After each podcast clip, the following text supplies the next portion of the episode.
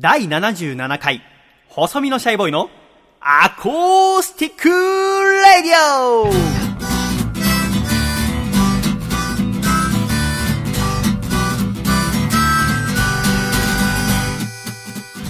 シャイ皆様ご無沙汰しております。細身のシャイボーイ佐藤孝義です。第77回、細身のシャイボーイのアコースティック radio。この番組は、東京都世田谷区三軒茶屋にあります私の自宅からお送りしてまいります。この番組のアシスタントはこの方です。こんばんは、楓です。よろしくお願いします。楓さんどうぞよろしくお願いいたします。ということで、楓さん、第77回アコラジでございます。はい。楓さんはこの番組のアシスタント3回目はい。でございますねはい。改めて自己紹介をすると、現在大学2年生の19歳。はいで、将来ラジオパーソナリティになりたいということで、今このアコラジで勉強中でございますが。はい。いかがですか？まあ、本格的に番組に参加したのは先週が初めてでしたがはい、そうですね。いかがでしたか？フリートークなどもね、されて。そうですね。自分で喋ったこと放送から聞いてみていかが？聞きました、聞きました。思いました？思うようにはなかなか喋れないなというのがありましたけど。そうですね。でも、まあちょっとずつ、ちょっとずつ成長していけたらいいなと思います。あ、そうですか。優等生のお答えですね。その手に持ってるノートには今の文言が一語一句 くまなく書かれてるんですか？そんなことないですそれはよ。何を持ってるんですか、ノートは。今週どんなことを喋ろうかなっていうのを少しあ、にどんなこと喋るんですか、今週はそれ言っちゃったらダメじゃないですか。メインパーソナリティが叱られてしまいましたが、楓さん、無はい事シルバーウィークも終わりまして。終わりましたね。楓さんは大学はい2年生ということで、はい夏休みは？夏休みはシルバーウィークの最終日まででした。うん、あ、じゃあ、はいあなので後期が始まった感じ？そうですねあ。ちょうどそうですか24日から始まりました。どのくらい休みあったの？夏休みは。丸々2ヶ月近くありましたね。まるまる2ヶ月か、はそうですか、そうですか。この夏休み一番の思い出は何になりましょう？一番の思い出は、まあ、先週もお話しさせていただいたんですけども、上海に行ったことですね。あ、そうですか。はい。友達と遊びに行ったりはしなかったんですか？あ私あんまり友達がいないみたいで、そんなに出かけなかったんですよあね。、そうですかそうです。ね。夏休みは部活をして、上海に行ってという感じで終わってしまいましたけども。一番仲のいい友達って誰なんですか、は高校の時の友達ですかね。あそうですかあまり大学の人とはうん。遊ばない気がしますね。楓さんは埼玉県にお住まい。はい。高校は？高校は埼玉県。あ、そうですか。じゃあ地元で。はい。そうか。埼玉で遊び行ったりするときってどこ行くんですか？都内に入れます。え？都内に入れあます。そうなの、はいでもちょっと時間かからない？でも埼玉あんまり遊ぶ場所がないでので。も私一回、はいナックファイブにゲスト出演した時に大宮駅はい行ったら、あそこの駅もすごく賑わってませんでした？そうですね。駅前は結構賑わってはいるんですけど。映画館もあるでしょ？いや、映画館は潰れちゃったんですよ。えあ、そうなんだ。そうなんですよ。そうなんだ。え、じゃあ埼玉の人映画見に行こうと思ったらどこが大きいシネコンとかになるんで大すか？きいとこだと隣駅のスーパーアリーナがある埼玉新都心駅か、うんそのもう一駅先の浦和駅にあ、そうなんです大きな映画か。館がありますそうですか。はいそうですか。はあ、埼玉についてもね、といろいろ知りたいですが、嘘言いましたが、え今週はですね、あの、いつもこの番組で作家をしている笠倉くんが、はい。ちょっとね、先週、急なお休みということを発表されて、はい。で、この一週間いろいろ悩んでいて、おでもなんか楓さんと二人っきりになっても何喋ればいいか分かんないし、まあ正直僕どうだっていいんですよ。僕は別に二人であっても、はい。少なくとも笠倉と二人よりはいいはずですから、伸び伸び、ね、楓ちゃんがなかなか笑いにくいことだと思いますけれども、えーどうしようかなと思ってた時に、はい。なんとですね、お。千葉県のラジオネーム引き出し開け放題さんからご連絡がありましてですね、番組のスポンサーにぜひなりたいんですけど、つって。で、えーもしよければもう次の放送の時がちょうど都合がいいので、見学行ってもいいですか？って言われて、おもうこれ以上ない申し出でございますか？ら、ぜひお越しください。ということで、本日お越しいただいております、千葉県の引き出し開け放題さんです。どうぞよろしくお願いいたします。よよろしくお願いします。引き出し開け放題さんは千葉県お住まいの。はい。で、今28歳。8ですね。私の一つ上でございますね。はい福田博さんとかと同じそうですね。ですね。アコラジオールスターズでございます。どうぞよろしくお願いいたします。よろしくお願いします。今日、引き出し開き放題さんは、楓さんが来るよりも1時間ぐらい早く 私の部屋に来ていただいて、で、二人っきりでね、過ごしましたけど、、はいかがですか、シャイタクは？いや、シャイタクは、まあ、最初なんかう、ん。散らかっていたというか、そう。あこれも後にちょっと話すんだけど、昨日ね、夜はい。ちょっとうちで、えー DVD のオーディオコメンタリー、うん。はい。えー復讐のドミノマスクという映画の、えーオーディオコメンタリーを録音していって、で、まあ、夜でみんな帰ると思ったの。はい。で、帰ると思ったから別にこの収録してる金曜日それ以外、この収録以外予定がなかったので、まあはい。ちゃんと片付けて、ね、引き出し開け放題さんをお迎えしようと思ったんだけど、はい。そのプロレスラーの福田博さんが、なんかなかなか帰んねえなと思って。で、竹下くんと福田さんと私の3人で、はいえーお食事を最後までしてたんだけど、竹下くんは同じ世田谷区に住んで住んでるから歩いて帰れるんだけど、はい福田さんは小平市だから、はい。東京のだから早く帰んないとあれだろうなと思ってたら、はいはい12時回っても帰んないから今日大丈夫ですか？って言ったらあ大丈夫です。僕ここに布団敷いて寝るんです で福田さんが布団敷いてでまあいいですよ。別に止めるぐらいね、はいはい。あのこの収録はいつも夜のえー7時ぐらいからやってますけど十分時間ありますから。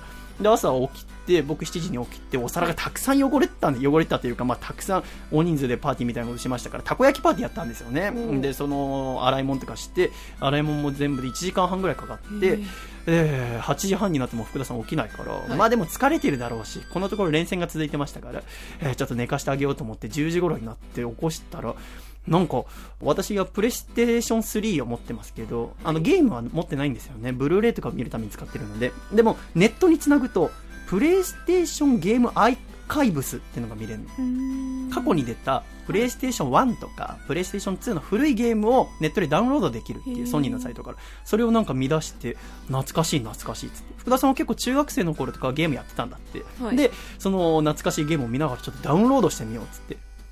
でんどれでダウンロードしますか、まあ、ダウンロードするのは俺のクレジットカードから引き落とされるんだけど。で引き落としたのが「僕ドンパ」っていうゲーム何ですか？それ。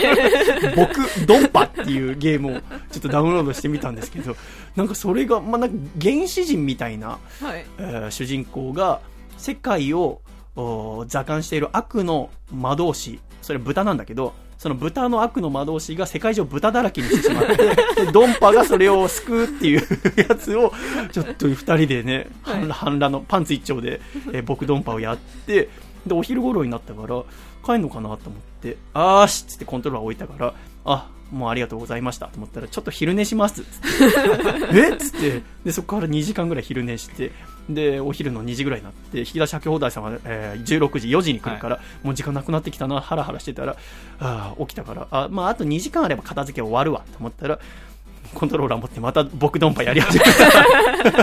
もう最終的に本当に何も片付けできないまま引き出し開け放題さんが来られる直前に福田さん帰っちゃってもう言い訳も何もできずに。ね。えーだから最初は引き出し開け放題さんがここのスタジオ来てから一番最初に見せられたのは僕がひたすら掃除機かけるっていう。申し訳なかったですね。いえいえ。あと布団を片付けて。ここまで見せるつもりはなかったんですけど。ちょっと部屋がね綺麗になる30分間をええ。見れ,、見れましたね。ちょっとね、今綺麗になりましたので、ね。今はすっきりした状況でお送りしておりますので。はい。で、楓さんが道に迷って、多少遅れてこの部屋に来ると。すみません。やっぱあの、はいこの収録している25日ちょっと雨降ってましてね。そうですね。で、ちょっと暗くなったということもありまして、やっぱちょっと暗くなると分かんないですか？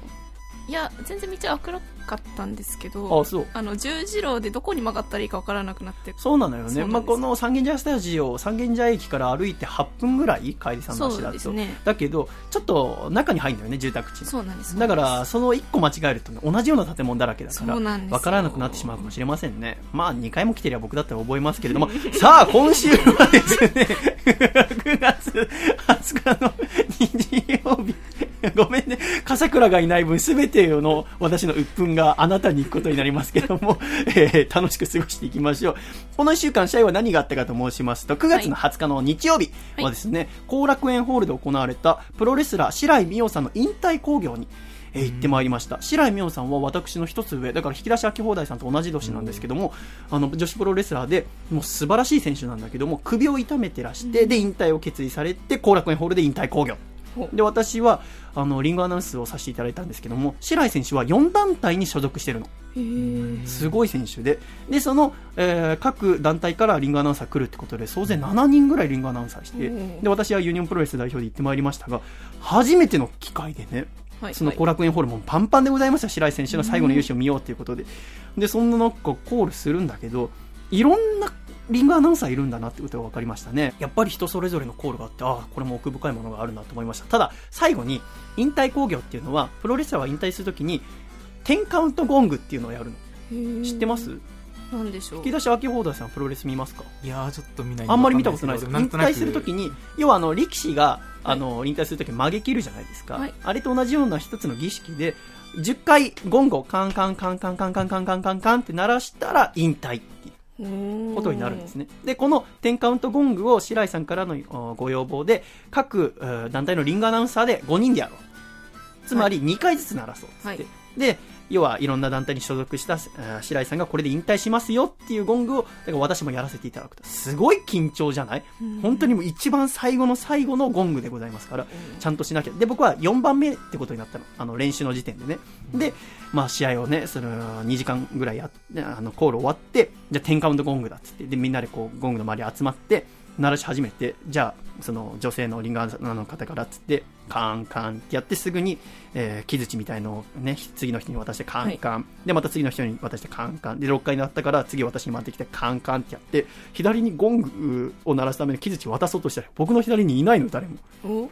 いるはずの方が、はいちょっとなんか手違いだったか、違うお仕事をされたのか来なくて、うんで、えー慌てて、もうみんなで目で合図して、じゃあ僕いいですねっつって僕がカンカンってやったのね。はい。なんかその4団体でお世話になった方々を均等に感謝の意を込めるために2回ずつってやったのに、うんプロレスのリングアナ始めてまだそこそこの僕が4回鳴らしちゃうっていうですね、ちょっと気まずいこともありながら、でもあの、素晴らしい引退工業で、えーこあの、びっくりしたのは、この10カウントゴング鳴らして、最後にリングから降りるときに結婚しますっていうへみんなこれからどうするんだろうなって思ってたの白井さんはねどういう生活するんだろうなと思った時に、最後の最後に薬指に指輪つけて私結婚しますって言っておホールを去っていく白井選手はかっこよかったですけどね素晴らしいなと思いました。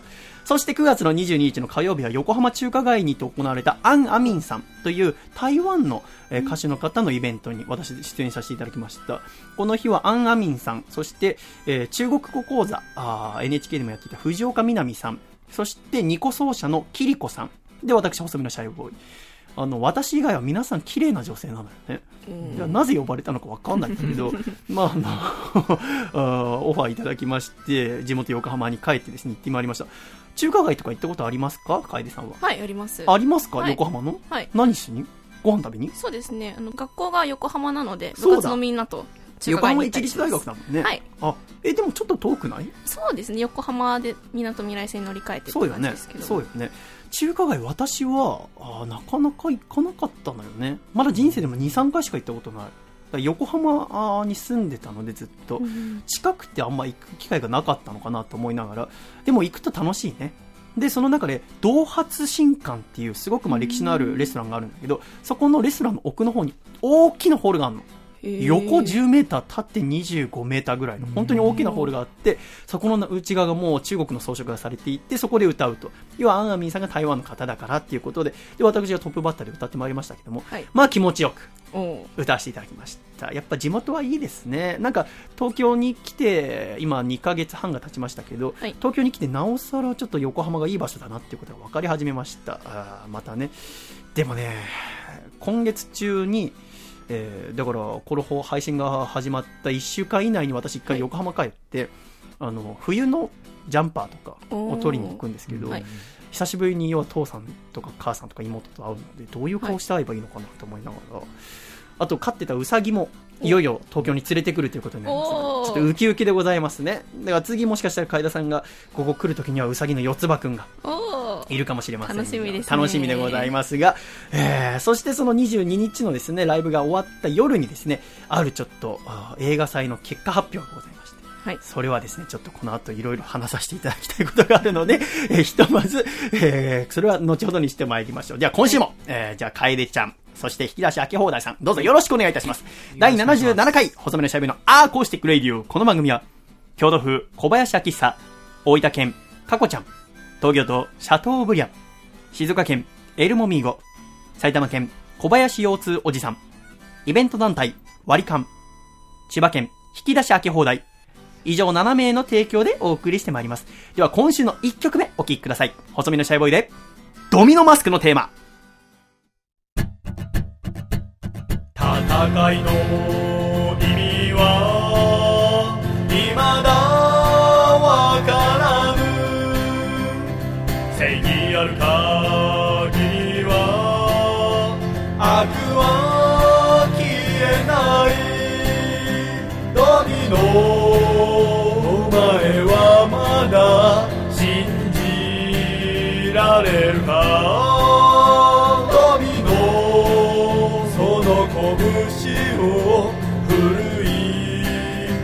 せるか？優しさの意味は？未だわからぬ。愛なき夜空には？星が見えない。ドミノお前はまだ探し行くのか？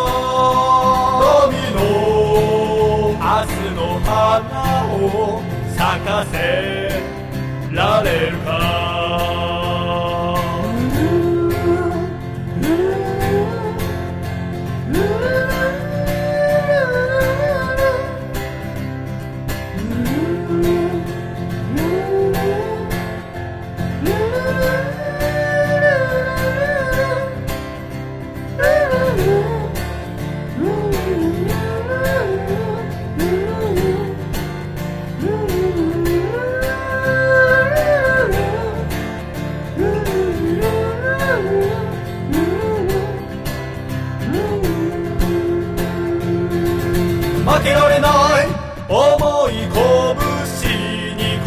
負けたくない。打ち込むのさ。熱き瞳の奥に燃える。炎仮面に隠して。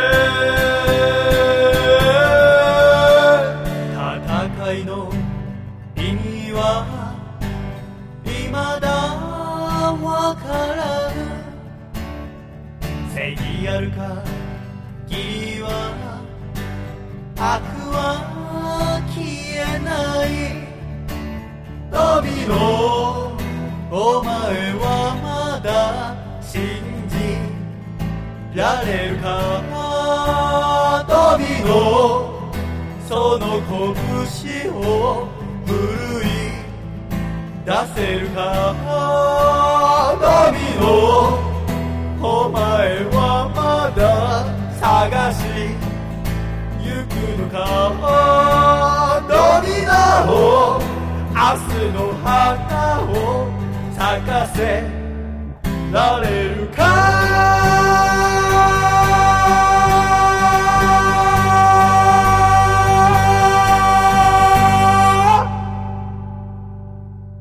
ありがとうございました。細身のシャイボーイでドミノマスクのテーマでした。では、ジングル北海道ラジオネームタキシーズグッタイミンさんからいただいた細身のシャイボーイがお父さんと仲直りする方法。お父さん美味しいサンマは口先が黄色なんだよ。知ってた？ってわおお父さんも口先が真っ黄色。さすが。せーの。細身のシャイボーイのアコースティックラディオシャイ第77回、細身のシャイボーイのアコースティックレイディオ改めました。この番組は細身のシャイボーイと、楓と、引き出し開け放題。でお送りしてまいります。どうぞよろしくお願いいたしよろます。しくお願いします。さあ、ということで、先ほども少し申し上げましたが、なんと、ムージックラボ2015という映画祭の結果が発表されました。はいこのムージックラボ2015というのは、音楽と映画の祭典でございます。はいというのもですね、まあ映画祭なんですけど、ただの映画祭じゃないとお。その映画の中に音楽がどのように化学反応を起こしているかっていうのが大きなポイントの映画祭で、今年が4回目でございます。はいもうね、えー8月の末から9月の頭にかけて約10日間ぐらいかな、えー新宿のケーズシネマっていう映画館を舞台に、えーコンペが行われてまいりましたが、その結果が出たと。はいで、今回この審査は19名の審査員の方々、そしてお越しになった観客の皆様のアンケートをもとに集計されて、えー作品は全部で8作品。お、で、私も、えー復讐のドミノマスクという作品で音楽担当ということで参加させていただきました。はい私はこの話をいただいたのは1月の末ぐらいかな、今年の。なので約9ヶ月間、まるまるこの映画に、えー力を注いできました。あのーまあ、8作品出た中で、細身のシャイボーイが一番、うーん知名度が低いアーティスト、私は、あのー CD も発売してませんし、こういう賞レースに出るのも初めてだったんですね。なので、えー事前の予想では、復讐のドミノマスクっていうのは、お笑い要素みたいな。あの、まあ、あの、最下位なんじゃないかぐらいのことがこの、えーパンフレットのインタビューとかでもね、いろいろ書かれてるんですね。まあ、期待しないまでも、福祉のドミノマスクみたいのが、ちょっとでもいい作品作ってくれたらいいな、みたいなことが書かれてるんですね。はいえー、それを見て私は、日吉と、お前ら全員泡吹かしてやっかんなって思いながら、力入れてやってまいりました。その結果、はい。ちょっとね、ここで発表させていただきたいと思います。賞としてはすべてでね、全部で、えー5個、項目がございます。まずこちら、男優賞。はい。俳優部門では、えーこの映画の、私たちの映画の主演は福田博さん、プロレスラーの方でございますが、福田さんが第2位、男優賞、獲得しました。はいおめでとうございますお。めでとうございます。そして女優賞、えー我々のヒロインは、望月美優さんが2位、おめでとうございます。おめでとうございます。そして、ミュージシャン賞。細身のシャイボーイ。2位そして、全体の賞では、福祉のドミノマスク、準グランプリという。うん。えーまあ、そうそうたる面々の中で、はい。えー、なんでしょうね。結果としては、ものすごく、えー光栄な賞をいただいたということになったんですけども、これはやっぱり、まあ、いろんなところで、えーお祝いのお言葉もいただき、とても嬉しくて、えー私も興奮しておりますが、えー正直、まあ、ラジオで私はもう全部言うって決めてますからあれですけど、まあ、情けなかったですね。あの、僕は、やっぱり、この、初めて人前でこうやって曲を出すっていう中で、私は自分の音楽が秀でてるかどうかっていうのはなかなか自分自身では分からなかったんですけど、ただ、うん、やっぱ私はラジオパーソナリティなので、こういうショーというものにいろいろこれから出ていって、えーそこでちゃんと注目をされて、細身のシャイボーイっていうのは何やってる人なのって、もう若い子とかが見てくれた時に、ラジオパーソナリティなんだって、あ、ラジオって面白いのかな聞いてみようって言って、今どんどん右肩下がりで聞いていく人が少なくなってるラジオをこう、復興させていこう、もっと盛り上げていこうっていうのを私は人生のテーマにもしてますので、絶対に1位取らなきゃいけないなって、えー1月の時点で私は思ってました。で、取る自信もあって、えー妹っていう曲だったりとか、いろんな曲、そして演技、えー含めてやりましたけども、結果2位ということでね、楓ちゃん。はい。これはね、おじさんはね、あー悔しいね。うん。おじさんは、あ、楓ちゃんもあの映画見に来てくださいました。はい、見に来ました。いいかがでしたか、ドミノマスク。や、もうとっても面白かったです。そうね。でもあのいろんなお客様のアンケート、そして審査員の方々の総評をいろいろ見ていて、本当にいろんな方が褒めてくださってて、その、水曜日のカンパネラのコムアイさんとかも、ベストミュージシャンに細身のシャイバーを上げてくださったりとか、あクーロン・ジョーさんライターの方とかもベストミュージシャンに細身のシャイバーを上げてくださったりとか、その他にもいろんなね、方々に、えードミノマスクや細身のシャイボーイをこう押していただいて、うんちょっとね、頑張んなきゃいけなかったんだけど、結果2位ということになりました。こればっかしはね、あの、本当にもう何も言うことはなくて、単純に、えー僕のちょっと力不足だったっていうところで、もっとね、やんなきゃダメだったね。もう、これはもう僕の全力を出して2位ですから、もう、本当に完敗だったという。私は負けたという。やっぱコンペですから、争いですから、誰が1位になるかっていうのを競って競っての中で、1位に届かなかったんだよね。やっぱり、うーん、これは本当に1位を取って、うん、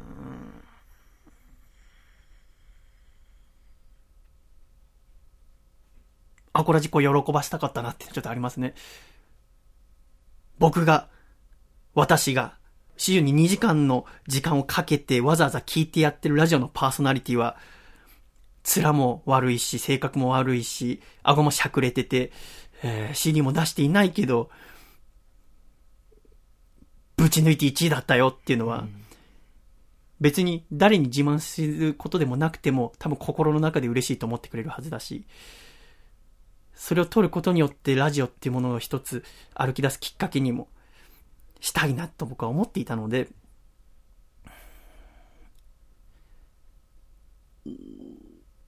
今、お腹鳴ったの誰ですか？ごめんなさい。私が真面目な話をしてるときに、カエルさんあなた今、お腹鳴りませんでしたか？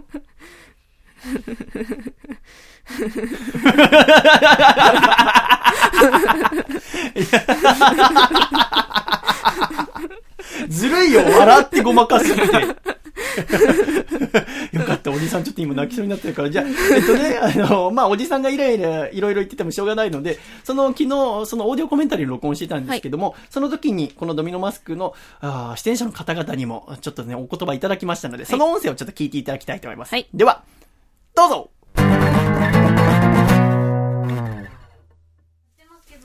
シャイ皆様ご無沙汰しております。細身のシャイボーイ佐藤隆です。本日はオーディオコメンタリーをですね、三軒茶屋で撮っておりまして、いいえー、いろいろな方に集まっております。いただいております。一人目はこの方です。どうぞ。はい、どうも、レディースエンジェントルボーイズンガールズミスターパーフェクト、福田博です。福田博さんです。どうも。Thank you, thank you, thank you. そして二人目はこの方。ゴイゴイスー DDT プロレスリング2億万年一人打つで竹下幸之助です。竹下幸之助さんです。どうぞよろしくお願いいたします。ということで、復習のドミノマスクの結果が出ました。じゃじゃん。あ、その話？復習のドミノマスクは、えー全体では準グランプリを獲得。そして福田博が大優勝。はい全体の2位でございますね。んそして持幸美優さんが女優賞。あそして細身のシャイブがアーティスト賞という。まあ、2位ずくめということで。見事にねち。ょっとこれはまた、ちょっと監督の話はまた後ほど聞くとして。ちなみにですけど、何でしょう？その、えっと、まあ、最優秀を取られた作品っていうのは、だ誰か見られましたか？いい匂いのする映画は、あの、僕は、もう一回見に行こうと思ったんだけど、いこのコンペ作品先に見ちゃうといろんな思いがあると思って、はい終わってから見ようと思ったけど、まだ見てないんだよね。まだ見てない。終わってからもいろんな思いあるよ。だから俺後悔してる。先見ときゃよかった。だから、僕は今その結果を聞いてちょっと純粋に見てみたいですね。そう、いや、私もそう、はい。私もそう。うん。逆に、要はね、今回のコンペほとんどその、いい匂いがする映画と、ドミノマスクで総並みにしたから、逆に賞を取ってない他の映画も全部見なきゃなって今思ってるところではありますけども、でもまあ一通り映画が終わりまして、コンペが出ましたが、ん。はい。福田さん的には大優勝2位ということでどうですか？いやー、悔しいですね。そうだね。いや、私はこれ今喋っているのは9月の24日の木曜日で、翌日、9月25日、明日が第77回アコラジの収録日なんですけど、はい。どういう話をしようかな。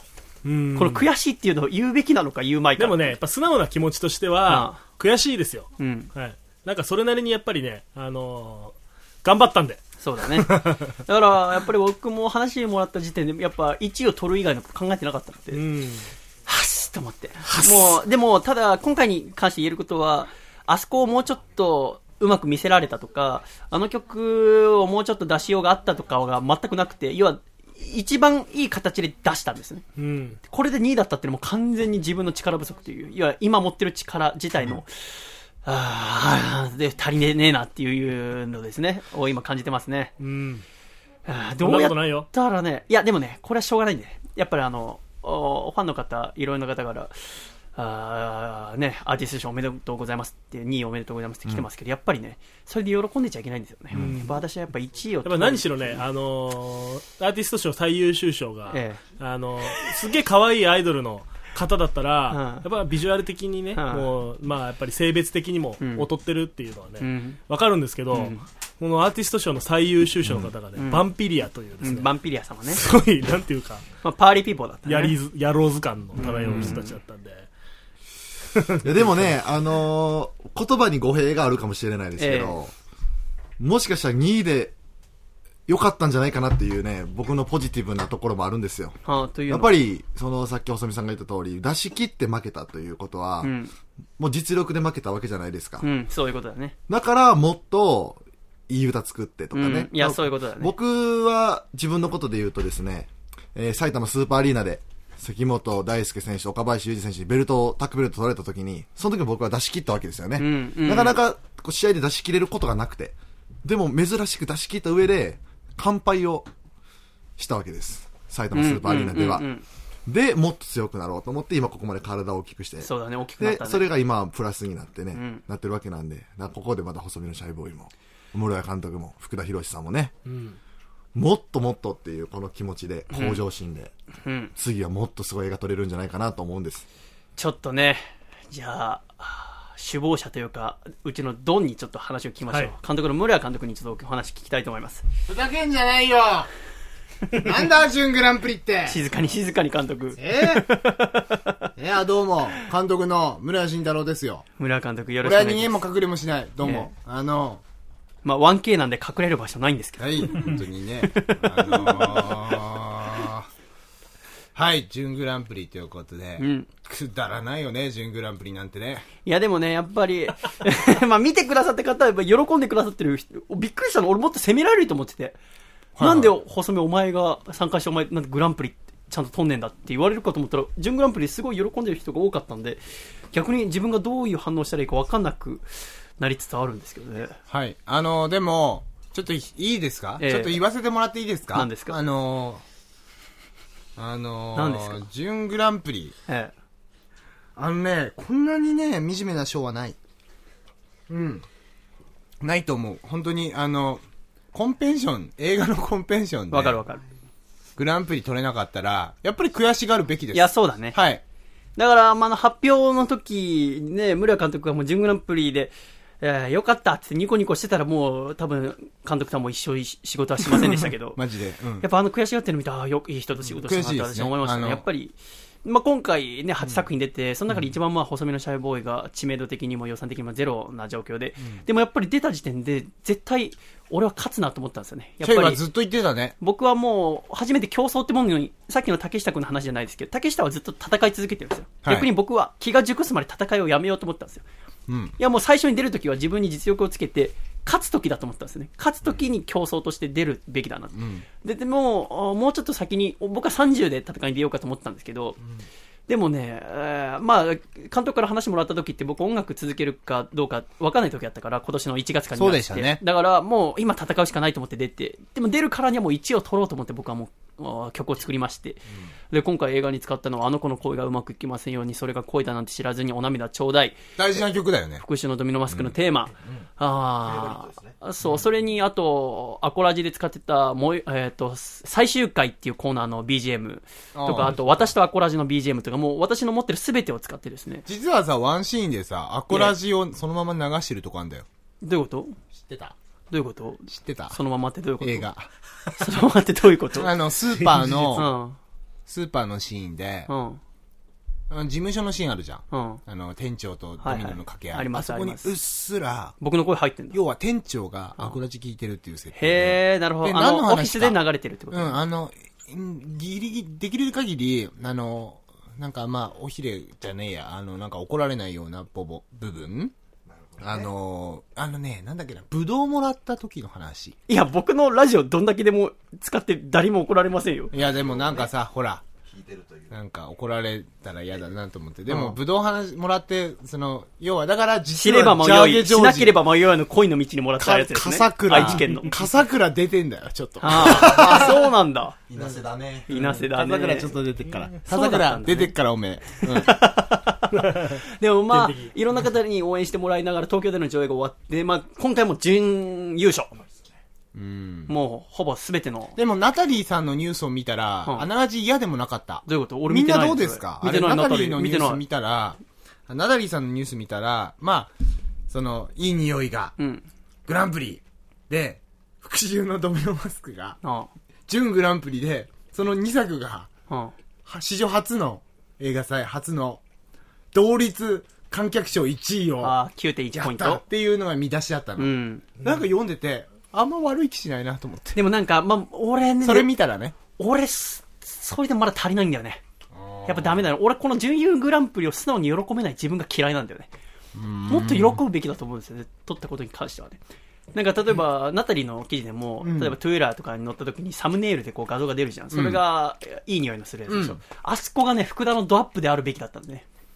わかるそれをするためにやっぱ俺の音楽がちょっと弱かったね。ちょっと本当にもっとね、勉強するべきだったねあの。ーいや、映画として私はグランプリを取れるものを作ったと思うから、取れなかったのは、まあ、なんかのミスだと思ってる。あの、それぐらい取れると思って作った。作ったし、作った後は出来上がったら取れると思ってた。だから悔しい。で、ドミノマあの、準グランプリだからいいじゃないかっていうのはないと思うんですよ。うんあのー賞取ってない作品はいっぱいあるし、んコンペンション、そうだね全部で8本で、そうだね。あの、準グラ取ってるからいいじゃないか、取ってね、チームもあるじゃないかってあるけど、あの、みんなグランプリ欲しいからね。うんグランプリ欲しくて作ってるんっていうのも変だけど、グランプリはやっぱり目指すところじゃ1位だから。逆に狙わないならコンペ出す必要がないから、ね。そうですよ。コンあの、狙ってないし悔しくないんだったら関係ねえだろうと。だから我々は取れなかった人間はね、悔しがるべきだとも思うし、そうですね。あーうん、悔しいって言うべきだと思う。あのー、いや、悔しいよ。ね、満足したら意味ないし。うん。じじい。悔しいね。悔しいわ。ふきちゃん悔しいな。我々の、我々の思いがさ、あんなに面白いのに。グランプリ取れなかったのが悔しい。何面白いのあんな、あんなラブなのにね。あんな愛詰め込んだのによ。愛してるのに。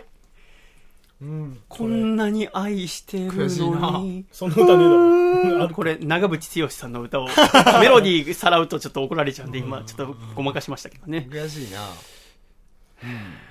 まあでも、おじさんたち、見てもらいましょうよ。いや、全国にこれから行きますし、ちょっといろんな映画祭から今私自身にメールが来てて歌いに来てくれってことなので、マジで？ええ歌いに行きますよ。俺は？俺はいらないの？俺歌う福田も歌うし。まあ、やっぱり、まあ、シャイがね、ちょっと、ええ この映画届けることは頑張んなきゃいけないですね。あの、あの、あのとりあえず地方上映、えっ、と、うん東京の上映は終わったんですけど、Yes 一番新しくて、えー次が名古屋です、ね。愛知県名古屋。名古屋。26日と26日9月の26日っていうのと、あと10月入ってからだね。うん。と、あと6日かな。6日。これのどれかにシャイ行きますよ。こ6日、れのどれかに私も行きますよ。6日です。6日に行きます。6日狙っていきまもう決す。あの、直井さんにちょっと、あの、映画祭の、あの、責任者の直井さんにちょっと聞きながら、これどうやって行くの？ちょっとあの、な多分社員が車で運転して、ちょちょっと。多分って何？ここに本人がいてねそうやってあの、予算を、この、移動の予算をちょっと小さく、最小限小さくしたら、あの、ちょっと、助成金出るかなって。ていうあいやか、その、まあね、あの、頑張っていくから。まあ足で稼ごう。汗かいていろんな人に伝わっていきましょう。これから冬だけど汗かいて。見に来てくれた人にありがとうございますって言いたくて、しそうだね。ょうがないんです、私たちは。ちょっとまあラジオでももちろん、ありが、ね、このアコラジ聞いてくださってる方々もいろいろ、か、お手伝いしてく、行ってくれて名古屋嬉しいんですけどね6日行きますよ。必ず行きますし。でね、名古屋は行ったらさっき映画の中に長いったっていう、ね、武道の話は、愛知県の知れば迷い、しなければ迷いの恋の道さんが作った武道の話が流れてるってことですから。えー来てほしいですね、愛知県だから、名古屋に。ぜひ来てほしいですね。あと、床の番も愛知ですよ。え、わかんない、それ全然あ。床の番わかりませんか？うん、うんと。床の番いいよ床の番です。愛知県多いですから。えーちょっと楽しみにしたいと思います。じゃあもうね、名古屋が終わったらさ、ええ次はね、まだあるんですよね。京都と神戸は決まってる。そうだね。で、僕昨日メールで、長野の映画館からもメール来たから、あ、そうだそうだちょっと行。きたいなと思ってますよ。長野もあるんですよ。松本？松本。いいね。ちょっと上田城とか寄りたいからね。ちょっと真田。城巡りうん、そうそうそうそう。時間とタイミングの許す限りね、ドミノマスク組はね、そうあの、ちょっと触れ合って、せやね。あの、お話とか聞きたい、うん話したいかったりしたいです。ちょっとね、この後も頑張りましょう。お願いしまもう、もうくよくよするのは今夜で終わりにしましょう。今回のね、第77回のじゃあ中で。今日はしていいのね。今日は大丈夫。今日は、酒で全部洗い流したらいいね。ただ我々の心はもうこのおっさんたちだけじゃ洗い流せません。ーうん。ということで、ヒロインに登場していただきましょう。お、望月美優さんです。はい、よいしょ。あっち？こっち？みゆちみゆちのこと、どがもったと水筒よごついな。メルヘングリーンのベースさんとみゆちこと望月みゆです。望月美優さんです。やったー。やったー。みゆちだー。なんだこれは。ファンだったんです。望月さんお疲れ様でした。ありがとうございます今日もオー。ディオコメンタリー。もありがとうございました。いや楽しかったですねここ細身のシャイボー。イスタジオにも2回目の登場ということで。いやー、映画終わりましたね終。わっちゃいましたね。寂しくなります、望月さんと会う機会もなくなってしまうというか。あのー、あー、そうですね。でも、2があるらしいです。そんなことないって言ってほしかったのに。いや、なんかそんなことないって言いたかったけど、実際どの場があるかなと思って、あの、言ってやる必要はないです。でもあれです、あの、私、シャイボーイさんのライブに行きたいんですよ。何それ？本当に？そう、行きたいの。えおすすめです。行きたい。いいですよ。面白いですよ。ー、やだ、嬉しいライブ。してる時の方がかっこいいです。あの、普段はやばいんで。どういうこと？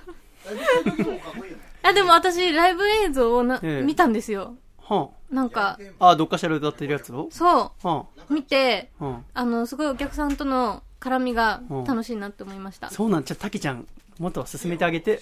はい。いや、僕は毎回見に行ってますけどね。本当ですか？はい。なかなか面白いですよ。すごい。僕はね、あのーロフトの、ロフト、下北沢ロフト。一番後ろでねうん、僕腕組んで、そう。僕は笑いませんけど、一回も。大御所みたいな感じで2時間の。笑ってくれよ。まだ二十歳そこそこなんだから。いや、でもね、本当面白いです。うん嬉しいです。ちょっとお誘いさせていただきます。いや、ぜひぜひ行きたいです。でも、身内客席にいたら、もう歌いにくくてしゃあないね。私も、あの、1ミリも笑わないで腕組んで見とくんで大笑って。くれませんか？竹下の横で、じゃあ見てていただければ。たまに鼻で笑いますけどね、抜けるような。いや、頑張んなきゃいけないね。私もなんか、まあ、今回その妹って曲は、やっぱりその私の妹のリホと、あとやっぱ望月さんのこと考えながら作りましたので、で、それやっぱ映画の中でね、森谷監督がすごく美しく使ってくださいましたが、いやー、やっぱりね、やっぱあの妹って曲の裏話をすると、はいえっとね、歌詞の中で身内っていう歌詞を入れてるんです、私は。はいはいはいはい。言ってましたね。あ実は。の、身内はもっとわからないよみたいな歌詞があって、はい。身内はなお一層だよって歌詞があるんだけど、はいここを俺は歌うときは、身内はなお一層だよって ちっちゃい「い」を入れているんですよね。そうそう、そうなんですよ。潜ませてある。それをこの隠れ間も、酔っ払った時にねえ、ドヤ顔で言ってましたよ。二人で飲んでる。滝さん気づいた。あのーこれ、なんか僕のなんかアーティスト論っていうかあれですけど、いこういうこと言ったら女性は結構惚れるのかなと思ったけど、身内が全然何とも思ってない感じなので、気づいてないっていう。多分だからアイドルとしては最高ですね。素晴らしくこれからも応援しようと思います、ね。いや、本当に、もちきさん、この映画、総評的にはいかがでしたか？最後までやってみて。最高だと思いますね。うん私、あの、友達とか家族とか、うんメンバーとか、その、自分の周りの人に見てって言えるうん。作品だから、それは一番最高だと思います。いや、だからね、それはやっぱ、村谷監督も僕も福田も相違の考えで、結構私はグラビアアイドルがもともと好きなんですけど、アイドル、グラビアアイドルがなんかちょっと映画に出てみますとか、舞台やっていますっていう時に、なんかこう、面白くなかったりすると、そのアイドルさんのやっぱ初仕事が門でこけちゃうと、ん。なんかファンもがっかりしちゃったりするのね。うん。でもなんか僕は今回映画を作るにあたって曲も、あと、あ村谷監督が作った映像も、うん。もう胸を張って、望月さんのファンに見ていただきたいって言えるものになってると思いますので、うん。ちょっとね、この後も DVD しかり、いろんな作品をね、う。ん持って、うん。見にね、行ってもらいたいですね。あのー最初会った時結構死ぬほど人見知りしてたんですけど、あの、終わってみてこんな仲良くなれるということは現場が楽しかったということですよ。う ん嬉しいね。そう。たけちゃんなんて呼ぶようになっちゃって。はい。あうわ、竹下の肩なん叩いたんすか？俺たち一回も叩かれたことないのに。ちょ嘘嘘っと頬張ってください、頬張ってください。お俺もタカちゃんって呼ばれたいな。たけちゃん、たけちゃんって、僕、いろんな人にたけちゃんって呼ばれますけど、ちょっとずるいんですよね。何が？呼びやすいじゃないですか、たけちゃん。いや、俺だって細ちゃんでいいじゃんね。細ちゃん。言いにくいでしょ？あまあ福ちゃんはね、言いやすいですけど。うん。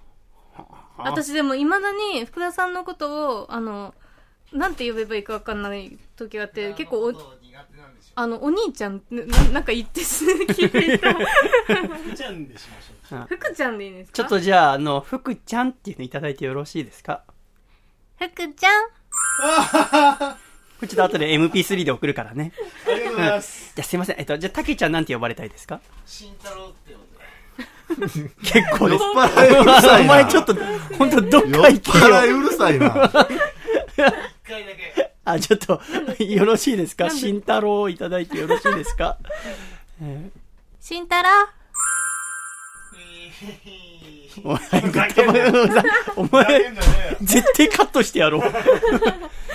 じゃあ、あと、たけちゃんはなんて呼ばれたいですか？そうですね。たけちゃんはやっぱり呼ばれてるんでね。あそうだね。はい。じゃあ、僕じゃこう、こうのすけなんで、あこうちゃん、おはあ。もらいましょうか。こうちゃんお、おおお前ら、バカかリスナーがそれ聞いて誰が喜ぶんだよ。僕たちエンターテイナーなんだから聞く側のこといや、まあも考えろ。最後、じゃあ、細見さん、細見さんなんて呼ばれたいんですか？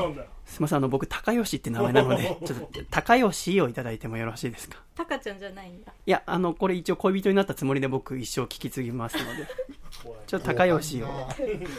高吉？はい。ありがとうございます。今、ちょっと、高吉っていうので、ちょっともう、今さっき、この、何？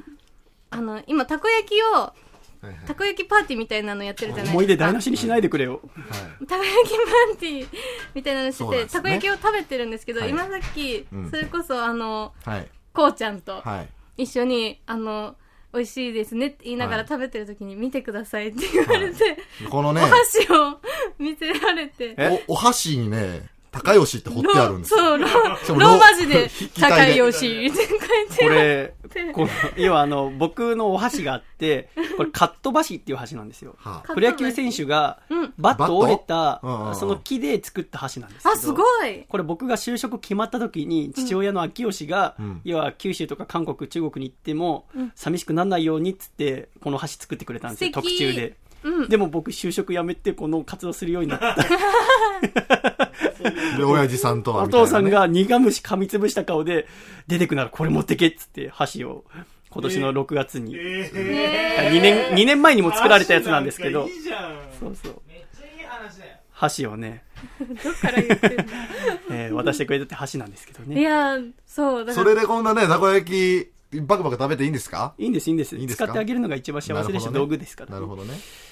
えーそう、だから高吉っていうたびにこの箸のことも思い出す。あ、そうですか。辛いね。でも、まあ、映画が一回結果が出たということで、うん。またお会いできる日楽しみにしておりますので、ほい。えーということで、細身のシャイボーイと、竹下幸之助と、福田博士と。村橋慎太郎と、望月みゆでした。さようならありがとうございまアしたこれってさ、油敷きました？あ焦げますよ。シャイ、ありがとうございました。お聞きいただきました。まあ、はいあの、おじさんたちが悔しがってるのが、まあ、にじみ出た音源でございましたね。はいどうでしたか、引き出し明放題さん、お聞きいただいて。いや、なんかもう、えまあいろいろお話あったと思うんですけど、ええいや、俺はたけちゃんのえうん。おじさん具合が、要所に出てくるところが、すごい印象に残って、全部先で洗い流したらええや、とか言ってて二十歳なのにもうそのこと言うんだと思って。末恐ろしい。いや、こう、日本はね、怪物を、そうですね。さ世田谷に産んでしまった可能性がありますけども。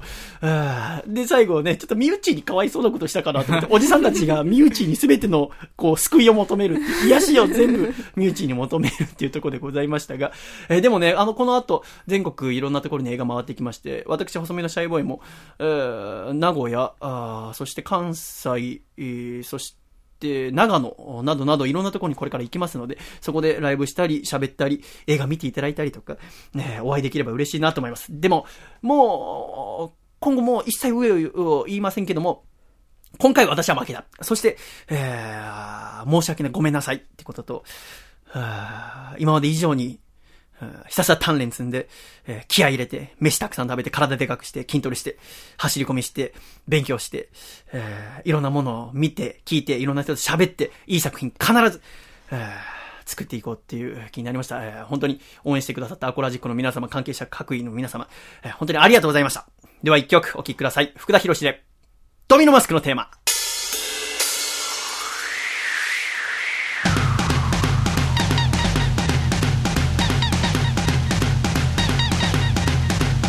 戦いの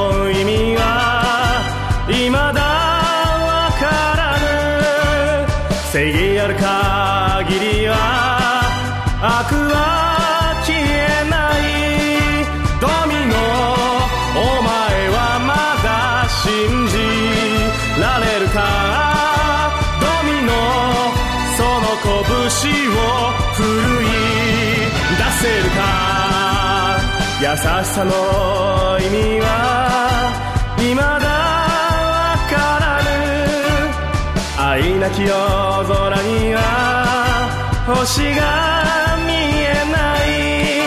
ドミノお前はまだ探し行くのか。ドミノ明日の花を咲かせられるか。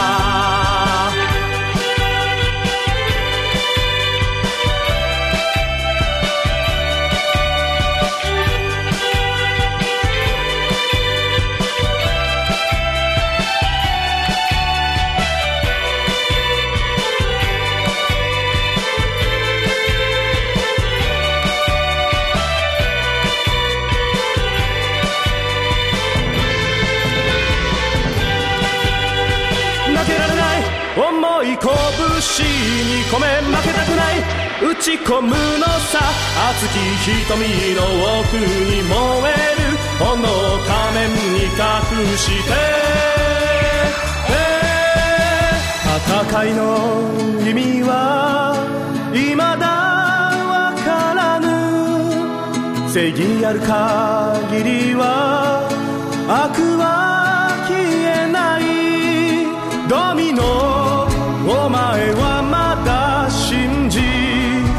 れるかドミノその拳を奮い出せるかドミノお前はまだ探し行くのか？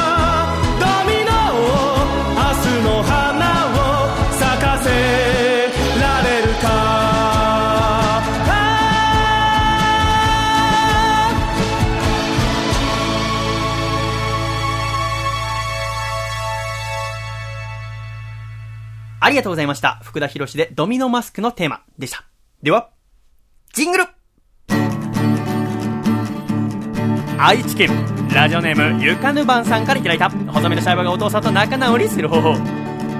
お父さんラグビー日本代表が南アフリカに勝ったのがどれくらいすごいことなのか分かりやすく例えると、うーん、僕とお父さんがもう一度東京ドームに野球を見に行くのと同じぐらいだよせーの細身のシャイボーイのアコースティックレディオ。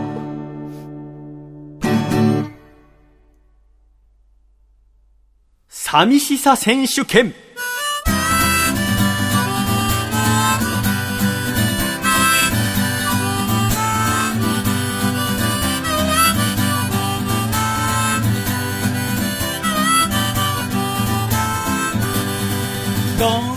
シャイ寂しさ選手権。このコーナーは私の楽曲、寂しさをアコラジッコの皆様にカバーしていただくっていうコーナーでございます、楓ちゃん。はい。この選手権1ヶ月間、全4回にわたって争われ、今回は第3回でございますね。はい残り2回うん。ドキドキもんでございますが、今週もたくさん作品届いておりますので、聞いていってみましょう。1通目、こちら、なんと、神奈川県のラジオネーム、室谷慎太郎さんにいただきました。これドミノマスクの監督の室谷さんでございます。ちょっとさっきの音源では、相当あの、お酒に酔われてたので、ちょっとあの、やんちゃな感じが出てましたけど、普段は本当に謙虚な方で、おとなしくて僕も大好きな人なんですけど、その室谷さんがですね、なんとこのドミノマスクのね、本当にアコラジックの皆さんもたくさん見に来てくださって嬉しかったということで、寂しさ選手権に参加してくださいましたので、ちょっとその音源、聞いてみましょうね。はいでは、室谷監督の寂しさです。どうぞシャイどうも、復讐のドミノマスク監督の室谷慎太郎です。映画上映期間中は多くのアコラジッコの皆さんにも劇場へ足を運んでいただきました。ありがとうございました。え、それで、ムージックラボ2015、えードミノマスクの結果は、作品賞、同率1位、そう作品賞いただいたの男優部門、投票分福田博士2位、女優部門、望月美優2位、ミュージシャン部門、細身のシャイボーイ2位、そして全体で、準グランプリをいただきました。ありがとうございました。歌います。どんどん年を取ったいつの間に雑誌の表紙を飾るアイドル気づきゃみんな投資したうベイベー 子供の頃大切にしていた。真っ赤なスーパー。ボール今はどこ行った？どうですか？寂しいな。寂しいね。寂しいか。寂しいぜ寂しいは寂し寂しいか？寂しいぜ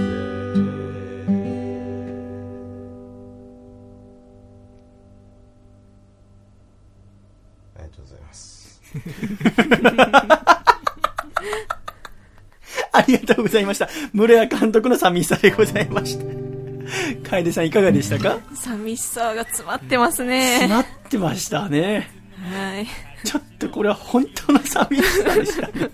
私も聞きながら胸が詰まるような思いでしたが、えー村谷監督ありがとうございましたありがとうご。ざいます。では、今週二つ目の作品に行ってみましょう。こちら、神奈川県のラジオネーム、笑う角にはハッピータプタプさんからいただきました。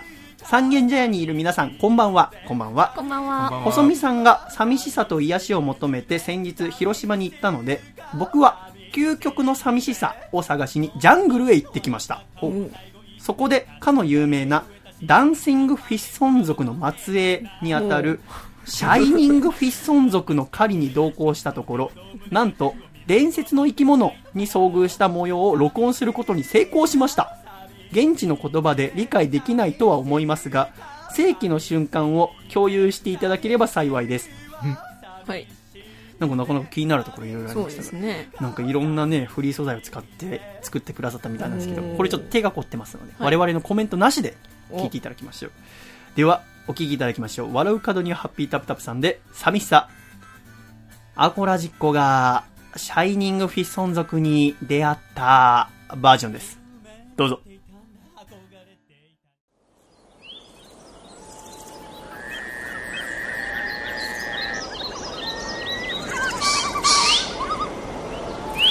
狭間にブラ。狭間にブラ。ダンダンダンダン。狭間そろそろ常識礼節ちゃんとわかってるかい？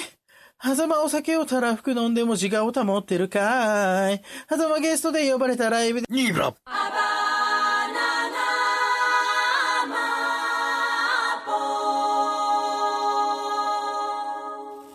へへん、狭間にブラ。笠倉にブラ。ニーブラ。狭間にブラ、笠倉にブラ。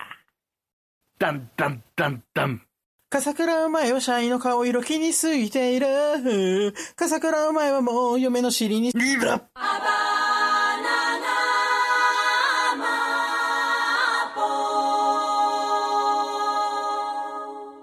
笠倉にブラ、笠倉にブラ。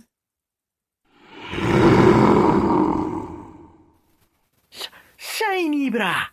シャイニーブラ。狭間にブラ。笠倉にブラ。シャイニーブラ。笠倉にブラ。シャイニーブラ。ダンダンダンダン。狭間そろそろちょ、ダンダンダンダン。笠倉お前はシャイの顔。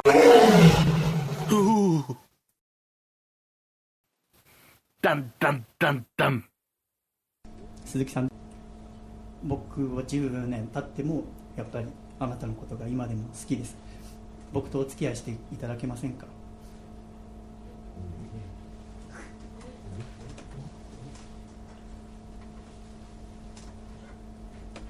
ニーブラ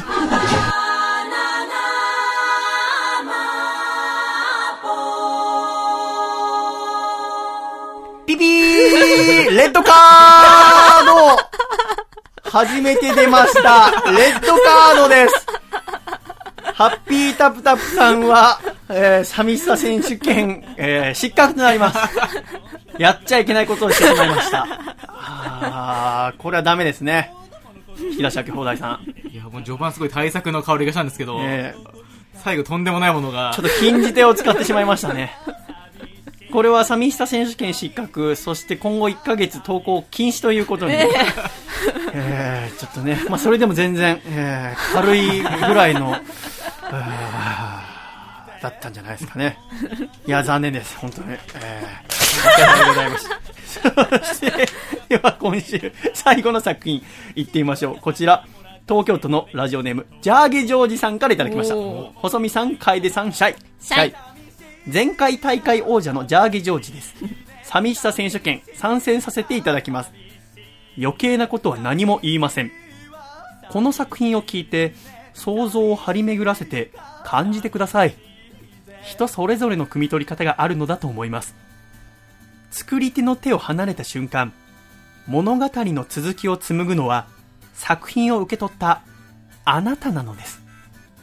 ポエトリーリーディング、寂しさ、笑いという名のエレジー、ご鑑賞いただければと思います。いざ、開幕。どんどん年を取った。いつの間にか月日ってのは流れるもんだ。雑誌の表紙を飾るアイドル。甲子園で活躍する高校球児。気づきゃみんな年下。子供の頃、大切にしていた。ああ、大切にしていたものってのは、思い出なのか、ものなのか。人それぞれだとは思うが、真っ赤なスーパーボール、これが俺の思い出の品だ。今はどこに行ったかもわからない。声が聞こえる。耳を澄まして、聞いてみな。寂しい。寂しいね。娘寂しいか。寂しいぜ。寂しいわ。寂しいね。寂しいか。寂しいぜ。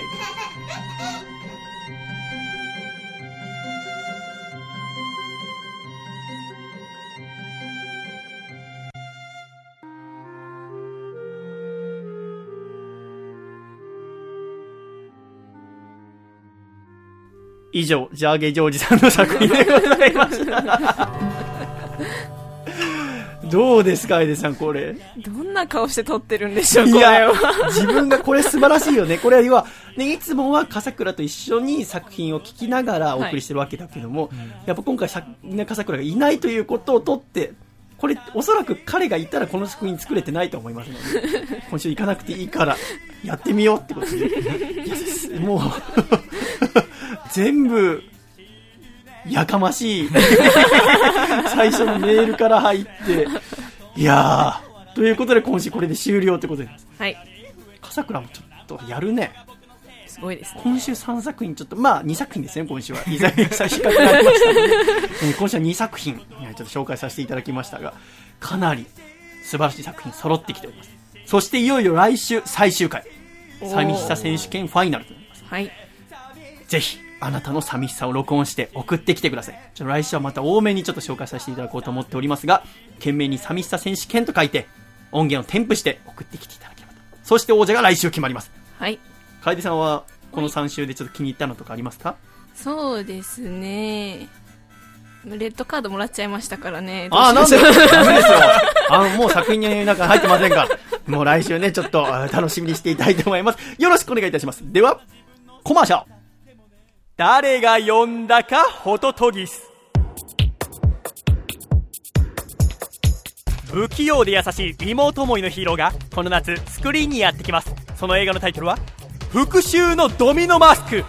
監督、森谷慎太郎、主演、福田博、ヒロイン、望月美優、音楽、細身のシャイボーイという異色の組み合わせが実現したこの作品。いよいよ、8月22日、新宿、ケーズシネマを皮切りに、全国さまざまな場所で上映する予定となっております。詳しくは、ムージックラボ2015のホームページをご覧ください。日本の夏、ドミノの夏。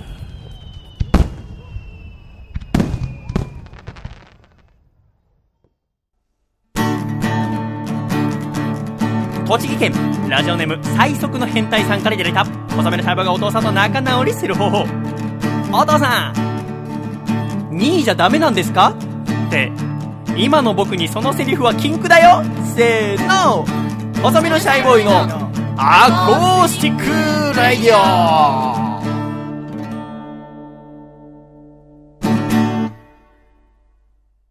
つれづれなるままにアコラジライフ。つれづれなるままにアコラジライフ。このコーナーでは、アコラジっ子からいただいた日々の生活や、ふと疑問に思ったことなどを紹介してまいります、楓ちゃん。はい。今週、なんとこのコーナー、初めて楓ちゃんがすべてメールを読んでみよう。はい。勉強、勉強でございますので。では早速行ってみましょうか。はいでは楓ちゃんよろしくお願いいたします。はい。じゃあ最初の5つ目、いきましょう。はいはい。岐阜県ラジオネームみどりさんからいただきました。ありがとうございます。シャイボーイさん、皆さん、こんにちは。こんにちは。いつも楽しく拝聴させていただいています。ありがとうございます。シャイボーイさん、ミュージックラボ2015ミュージシャン、ミュージシャン賞受賞おめでとうございます。どうも。そして、復讐のドミノマスク準グランプリ受賞おめでとうございます。ありがとうございます。ミスターは男優賞。ヒロイン役の望月美優さんは女優賞。大好きな方々が評価されて嬉しいです。あ観客アンケートで歴代最高成績での1位。アンコール上映や続編を待望する声が多数とも聞きました。うん。楽しみに見に行った方はもちろん、他の作品目当てで行ったり、偶然だったりで見た方も、面白かった、見てよかった、また見たい、と、シャイボーイさんの音楽をもっと知りたいと思われたこと。これはどんな賞よりも大切なことだと思いますよ。まだまだこれから、天下を取る日を、その道のりを、そして三日天下ではなく、太平の世を築く様を楽しみにしています。26日の名古屋城へ楽しみにしていますね。といただきました。ありがとうございます。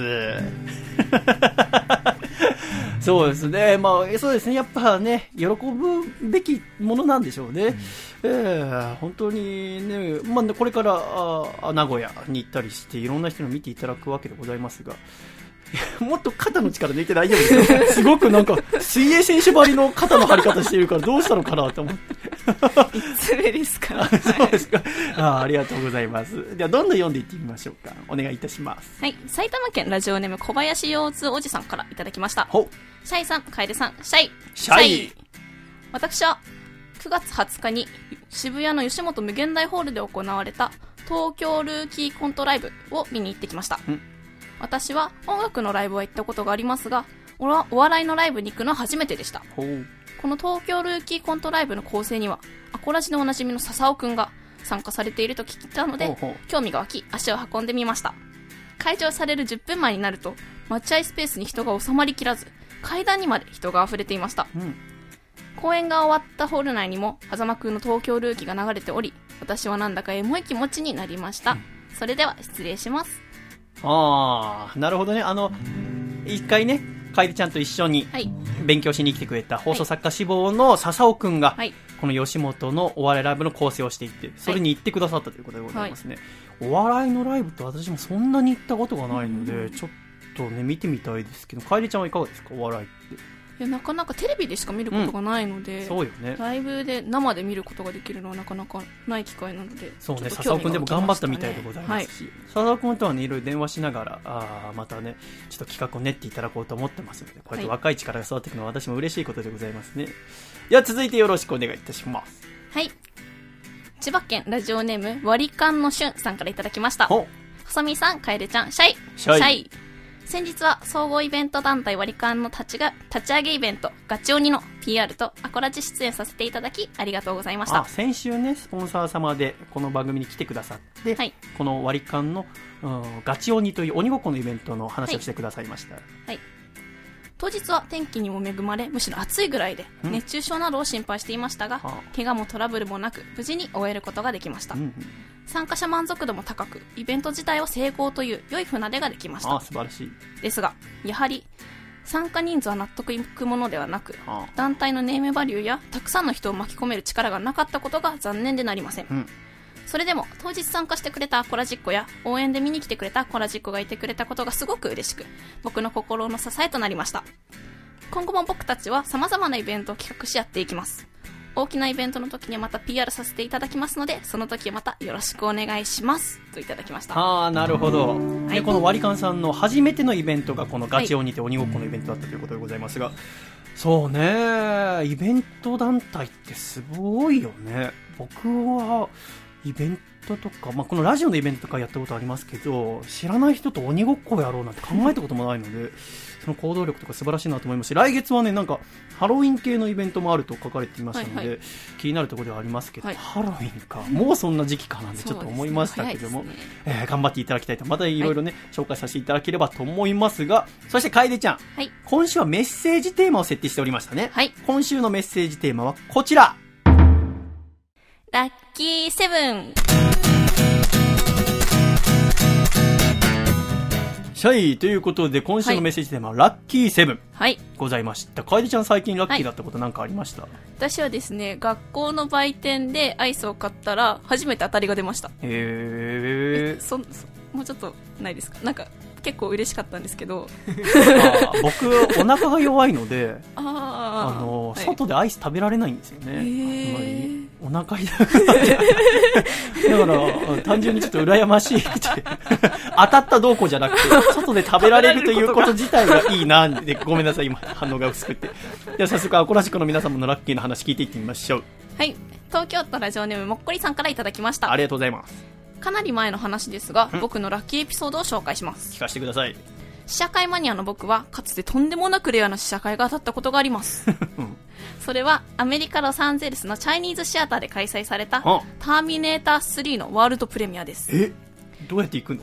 主演のアーノルド・シュワルツェネッガーはもちろん、あその他ハリウッドスターが来場し、しかも、往復の飛行機代や宿泊費も主催者持ち。これってすっごくラッキーですよね。ラッキーだね。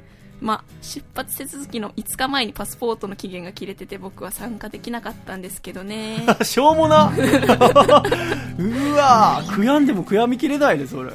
すごいですね。逆にさそんな試写会あんだね。すごいですね。要はあれなんかモニター的なのもあんのかな、うんなんかコメント書いたりとか。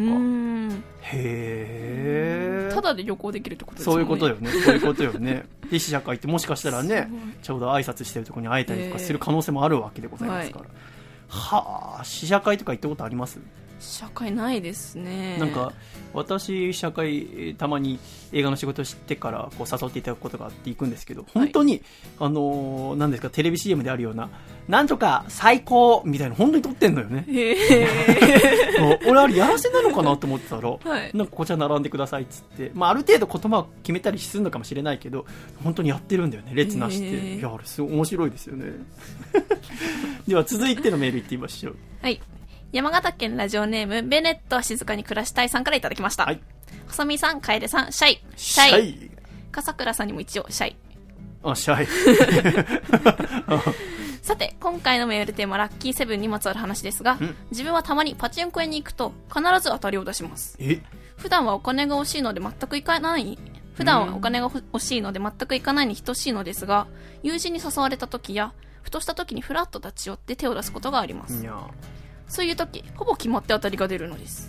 そして、そこそこの儲けを出して帰ってくるんです。じゃあやりゃいいのに 嬉しいといえば嬉しいのですが、自分はこれは、パチンコ屋が新しい客を引き込むために、ビギナーっぽく見える自分の座った台を操作して当たりを出し、病みつきにさせようとしている、パチンコ屋サイドの罠だと思っています。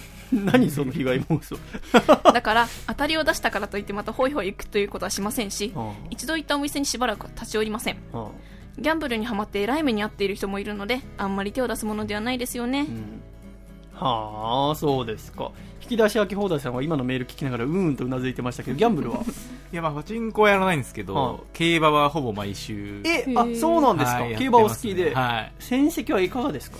いや、多分、その、年ごとの収支はつけてるんですけど、うんうん。あつけてるんですか？素晴らしい。でも多分、まあ、勝った年も何回かありますけど、あ多分そうですか。トータルで見たら必ず、マイナスには入ってると思います。まあでもやっぱりギャンブルってね勝ってお金がプラスになることだけが目的じゃないわけじゃないですか、そのスリルだったりとか、ね、成長だったりとかいろいろあるわけでしょ。あのでも私はギャンブルやったことがなくてっていうのもよく言われるのが細見さんってギャンブルとかやらないでしょって言われるんだよね。タバコ吸わないでしょうんそれちょっとイラっとくるんですよ。で僕も悪びれたい年頃なので もう26ですけど。だから毎回ちょっとうん？と思うんだけど。でもやっぱりギャンブルちょっと手出せないでいるんですね。パチンコとか。だからすごいですよね。そのベネットさんは自我が、普通当たったらいっちゃいますよね。僕だったらいっちゃうな。ね。だからベネットさんは勝ってるってことですか？らはあまあ行かないでね、まあ、たまにやってちょっと当たるぐらいでもし済むならばそれでいいんじゃないかなと思いますよね。まあ、ラッキーな話でございますね。続いてのメッセージ。カリちゃんいっちゃって。はい。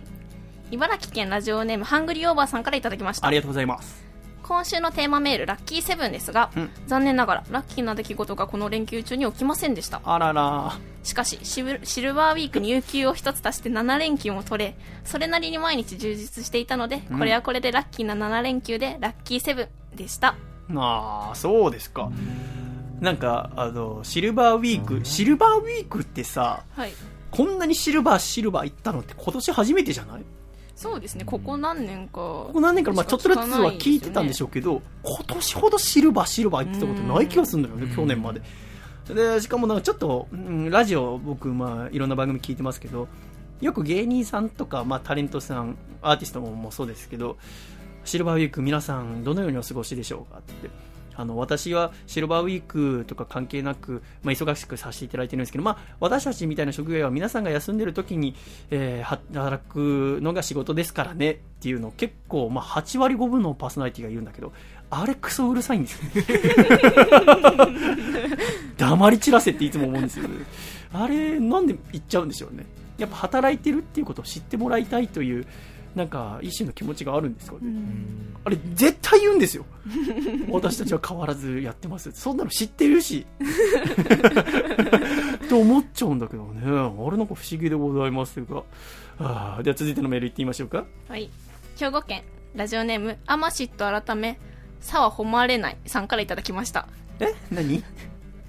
アマシット改め、さは誉れないさんあ、からいただきました。誉れないさん、あはい。ありがとうございます。父の今日は7がいっぱい揃ったから外で飯行くぞと言ってくるのが子供の頃の唯一の楽しみでした。終わり？以上です。スロットやってる これやってます。スロットやってますね。スロットとかたまにやったりします？いや、もうなんか。目押しとかできます？目押しがよくわからないんですよね。僕さ、時々ゲームセンターとかにあったりするじゃないですか。あれなんかコインゲームとか田舎とか行った時にやったりしますけど、全然無理。どこだっけな僕のお父さんが東芝で、東芝の保養所でこう、行った時にコインもらって、冬のそなたのパチンコ、スロットが置いてあって、何回もやるんだけど、大事なところで目押しができなくて、あれできる人すげえなと思うんですよ、ね。あれどうやってんのやっぱ、ちゃんと見えてるってことだよね。なんか見えあてるの。人もいるし、なんかその、リールの順番みたいのがあるから、え、うん。これをめ、これの何個か次があれだから、これをみたいならしいんですけといてそういうの聞くんですけど、全然見ても、教えられても何もわかんなかった。まあそうですよね。普通はそうですよね。楓ちゃんはギャンブルとかは？いや、わからない。パチンコも吸わない。あ、パチンコも吸わないじゃない。タバコも吸わないんですけど。吸わないでしょうね。吸わないです失礼失礼。まだメールはございますか？はい、まだまだありますよ。聞かせてください。はい、ラジオネームお松さんからいただきましたマスさんあ。りがとうございます。私は全くスマホのゲームをしたことがないのですが、友達にモンストのオーブを50個食べたからガチャしてみてと言われましたウリエルというものを当てたら わさび味のマカデミアナッツをもらいました以上が私の最近のラッキーの出来事です。すごいね。今のメールの文章のほとんどがわからなかった。モンストでっていうのはモンスターストライクってあの、そうです。ゲームでね。スマホのゲームですね。モンストのなんつった？オーブを50個食べたから。オーボオーブです、オーブ？はい。っていうのはな何？貨幣的なもんなのかな？なんでしょう。モンスターのオーブを？そんなもんなんですかね、50個食べたから。50個？個？数で考える個でもんなの、す。個みたいですね。オーブは何なのかな？なんか、5個で1個引けるみたいな、そうあいう。なんか魔法石的なやつなんかな？多分。50個貯めると？ガチャしてみて。あガチャね。でガチャができるんですかね。あでウリエルというものを当てたそうです。ああおめでとうございます。おめでとうございます。ウリエルウリエルか。どんな見た目かな？アリエルベースなのかな？わかんないけども。ゲームも長いことやってないけど今度「スター・ウォーズ」のゲームが PS4 で出るんですよ。11月にで12月は「ジョジョの奇妙な冒険」のゲームが出るんですけどちょっとね気になるんですよ。うん。引き出し開け放題さんはゲーム持ってますか？そうですね、持ってはいるんですけど、まあ、なるべくやらないようにしてきて、まあ一応プレステなっちゃいますよね。4は持ってはいるんですけど、ええでまあ、でもまあ、そのソフト自体は、うん。ドラゴンクエストヒーローズしかなくて、はいはいあのーなんか 3D マップをはい。歩き回れるやつ、あれちょっとやってて、まあ、いいですね封印したんですけど、ドラクエは好きですか？ドラクエはすごい好きやっぱ夢中になっちゃうパターン。そうですね、やっぱその知ってるキャラとかもいっぱい出るんで、でもあのヒーローズ今度2出ますよ。そうなんですよ。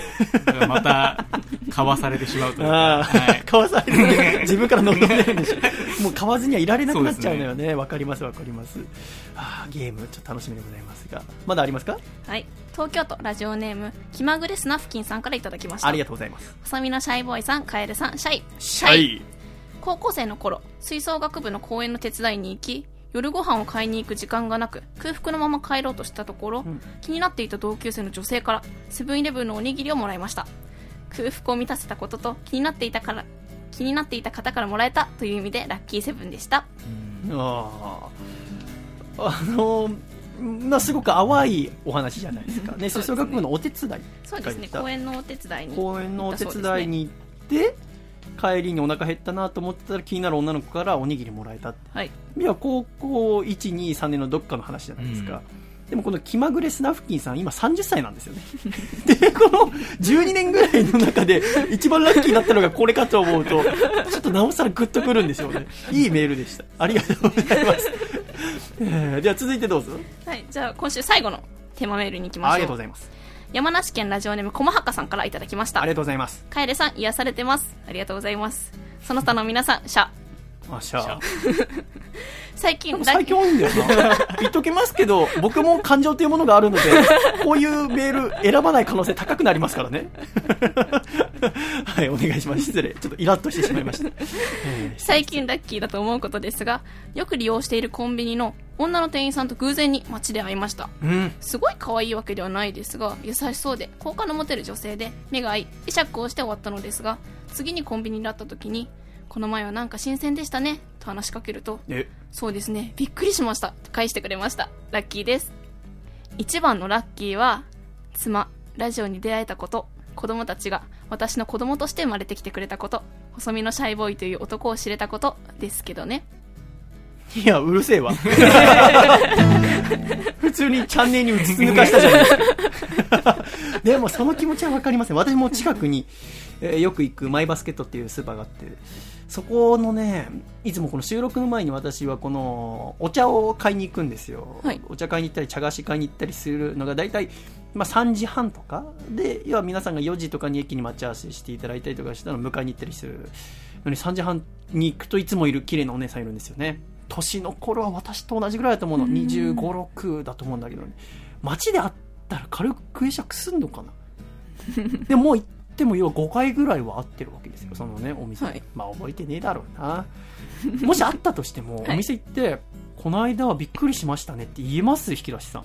いやーちょっと勇気いりますよね引き出し秋放題さんは結婚とかまだ？あもうしてないですあ、そうですか。なんかね、見えるのがいいですよね。うんまあ、まあ、最後の締めはあれですけど、まあ、幸せに過ごしていただければと思います。今週もたくさんのメールありがとうございました。ありがとうございますつれづれになるままにはこらじライフ。このコーナーは、懸命に、つれづれと書いて、レディオアットマーク、細めのシャイボーイドットコムに送ってきてください。さて、楓さん。はい。来週のメッセージテーマ、何にいたしましょう、どうしましょあのね、今週、すごくいい話聞いたの。楓さん今19歳？う。19歳です。うんだから、お酒まだ飲めないけど。そうですね。あの、アコラジオールスターズの前の智也さんが、はいうんうんと先日、う23日かな、はいに、このシャイスタジオ一回来てくれて、いろいろちょっとお話ししたんだけど、はいすごく興味深いお話聞いて、とあるグラビアアイドルの方と同じし、えードラマか映画、映画かなの仕事をされたんだって、はい。で、そのグラビアアイドルさんは、僕20代前半のグラビアアイドルの中では、本当トップ5に入るぐらいの実力者だと僕は思ってるグラビアアイドルさんで、その方が、まあ、映画初出演なのか分かんないけど頑張って演技された。将来の夢が女優さんで、うん。でただなかなか演技がうまくいかないところがあったんです。で監督にこういろいろ言われながら頑張って撮影してその日本当に大変だった撮影がやっと終わって打ち上げみたいなのがあってで前野さんとかと一緒に飲んでいって今日はお疲れ様でしたみたいなこと言って一応乾杯するじゃない？でその子もまだ多分二十歳そこそこだからビールとか飲まない、えー子のはずなんだけど、まあ、乾杯だからっつって乾杯っつっていつも通り乾杯したんだって。で口つけるじゃない？で口つけた瞬間にその女の子が一回飲んだ後にグラスグッと見てえ？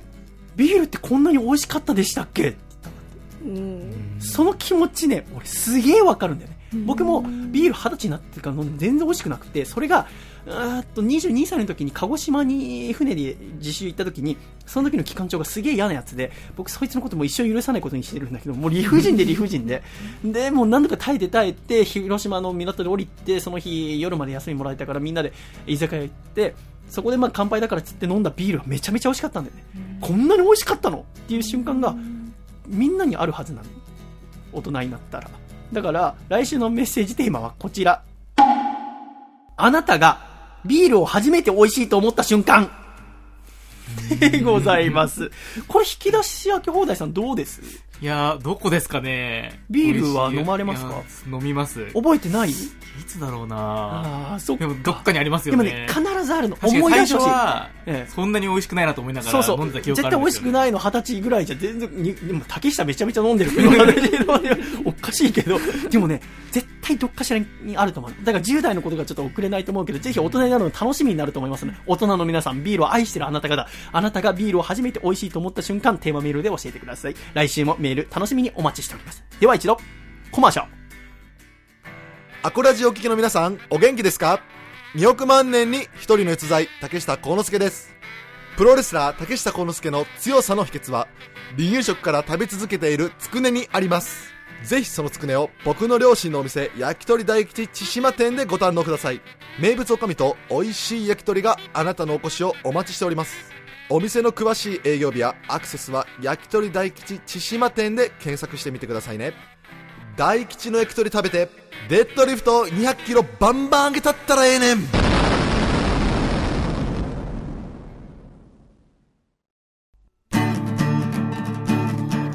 大阪府ラジオネーム金の神さんからいただいた細身のシャバがお父さんと仲直りする方法。お父さん危ないよ。お隣の木村さんは球種が多くシンカーはとてつもないコースを攻めてくるから気をつけて。せーの。細身のシャイボーイのアコースティックライディオ。ほうそこうき放送後期このコーナーは架空のラジオ番組の放送後期をアクラジックの皆様に送っていただくというコーナーでございます楓ちゃん。はい。初めて楓ちゃんがネタコーナーを読んでみよはい。うね女性パーソナリティで普段のおしゃべりができてですよ。そしてネタもできたらもう最強ですよ。そうですね。なかなかいませんから私も知ってる中では。だからしっかり学んでいってみましょう。では初めて楓ちゃん頑張ってみてください。1つ目どうぞ。いきます。山梨県肩の力抜いて大丈夫よ。そのチェックのワンピースの肩が本当にバッキバキに。大丈夫よ力抜いてね。うん。いきますよ。はい。山梨県ラジオネームこまはかさんからいただいた、はい。意地悪じいさんの法嘘後期今週も意地悪おじさんを聞いてくれてありがとうございます今週の意地悪おじさんの意地悪は早口言葉を噛まずに言えよでしたね。うん。早口言葉ってなかなか難しいですね。そうそう。私 AD キャラリーペミュペミュは今週ご飯を食べに行ったのですが 隣隣の客がよくかき食う客だったので竹やぶに竹た竹やぶに竹立てかけたかったのですが青パジャマ赤パジャマ黄パジャマがかかっていたので諦めました。てへペロ来週の意地悪おじさんの意地悪は何ですかね？ありがとうございます。誰が意地悪じいさんだって 小はさんが意地悪じいさんでしたね。本当ですよ。あの今週ですねちょっと皆さんに警告しておきますけどもこのようなあの母書き多かったですよ。早口言葉だったりとかあとはちょっとエッチなことを言わせようとしてる。警告しておきますけどそういうの絶対選びませんから、ね、怒りますよ。ということで1つ目読んでいただきました。いかがですか1つ目ちょっとこれは意地悪です。ちょっと意地悪でしたね。ちょっとムッとされた結構練習したんですけどねあー読めませんね。最初さ、はい。作家さんのお名前何だった？作家さんは AD さんですね。AD さ AD ん。キャラリーペミュペミュさん。キャラリーペミュペミュさん。はい。ちょっと引き出しさん言ってみてください。キャラリーペミュペミュ。おおすごい。その顔やめていただけますか？イラッとするので。あーでも帰りちゃんよく読みました。じゃあ2通目いってみましょうか。はい大阪府ラジオネーム金の神さんからいただきました。ありがとうございます。とにかく明るい安村のとにかく安心できるラジオの法嘘後期。シルバーウィークが明けた今週フリートークで何を喋るか心配。でも安心してください。シルバーウィークの話しますよ。今若者を中心に大ブレイクしている安村さん。皆さんお休みなんてないと思ってませんか？安心してください。マネージャーが一日オフにしてくれましたよということで休日を利用して家族と箱根温泉に行ってきたという話。到着して真っ先に源泉かけ流しの露天風呂に。でも温泉で海パンを履くのは安心してください。全裸で入りましたよ。温泉でオフを十分に満喫した安村さん。翌日からの仕事も頑張れたみたいです。でも皆さん温泉といえば何か忘れていませんか？そうです。あれです。安心してください。お土産ありますよ。ということで抽選で3名に安村さんが温泉で見つけたとにかく美味しい温泉まんじゅうを差し上げます。楽しみに待っててくださいね。それでは来週も安心してください。通常放送ですよ。おーいいですね。非常にいいですね。あのとにかく明るい安村さんで私好きなのは、はい。なんかドッキリだったかの映像で楽屋の映像をこう撮ってる番組があって安村さんが外から楽屋に入られてで楽屋とかだとこうちょっとしたケータリングが置いてあったりとかあるじゃないですか、はい。でその置いてあったミネラルウォーターを飲むときに誰もいないんだよ周りに。いただきます。って言ってから飲んでたんだよね、そこすごく大事だなと思って。僕もなんかケータリングとかいただくときにいただきますっていうようにしてますありがとうございます。まあネタとは関係ないですけど、素晴らしいですね。いいですね。作家さんがね、えーとてもユニークな作家さんですよね、それは、そうですね素晴らしい。ありがとうございます。では今週最後の、はい。言ってみましょう。法則を聞き、どないでしょう？山形県ラジオネームベネットは静かに暮らしたいさんからいただきました。肝臓の物言わぬラジオの法嘘後期。今週も肝臓の物言わぬラジオお聞きいただきましてありがとうございました。ラジオ史上初の臓器がパーソナリティを務める前代未聞の物言わぬラジオ。各方面で好評のようで嬉しい限りです。今週も肝臓さんの軽快なおしゃべりは絶好調でしたが、十二市長さんとの合コンを振り返るトーク中、合コン会合コン会場がどこだったか思い出すために沈黙。その瞬間、人間放送局が真っ黄色になってしまい、横断が出たため、局内大パニック。その後、あ、思い出した表参道だと思い出し、横断は収まり、放送事故の危機はなんとか逃れました。そして、今週はノベリティグッズの単中大放出祭り。たくさんの単中を放出しました。それでは、また来週も、物言うぜ 物言うんだ。物言っちゃダメだよね。物言っちゃったら大変なことになるもんね。そうですね。すごいですね。体内でラジオやってるんですね。健康診断とか受けてますか？健康診断、大学の健康診断は受けてますけど。問題特になし？特にないですね。引き出しさんは特に今のとこ平気ですか？やばそうな気配は出てるんですけど。ああ、どこにいるんですか？飲みすぎ系の。あ、お酒お好きですか？はい。あ、そうですか。お酒何を？ビールが多いですかね。あやっぱそうなんですかビールから焼酎で、ええあ、まあでも、基本的には人が、に合わせて飲みます。ああ、なるほど。相手が飲むものを一緒に飲むっていう。まあ、楓さんもね。え、楓さんいつ二十歳なの？12月の7日です。ああ。結構先ですね。いや、もうすぐよ、12月の7日なんて、あと2ヶ月ちょいですもんね。そうですか。飲んでみたいお酒とかありますか？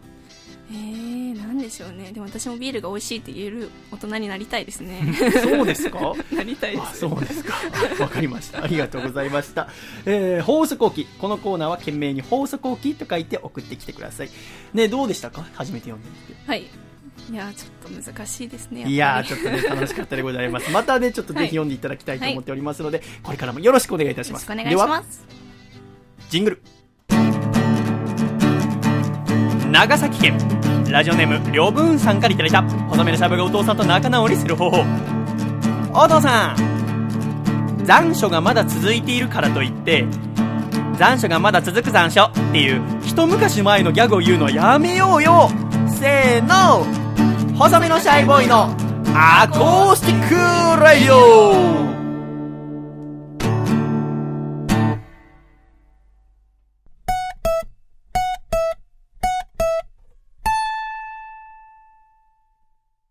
俺の人生をかけた人生をかけた人生をかけた人生をかけた人生のスタートです。見送りてほしいよ君の人生をかけた人生をかけた人生をかけた人生をかけた人生のスタートじゃん手を振るよジケラッチョ狭間律師のスーパーハイパーイヤー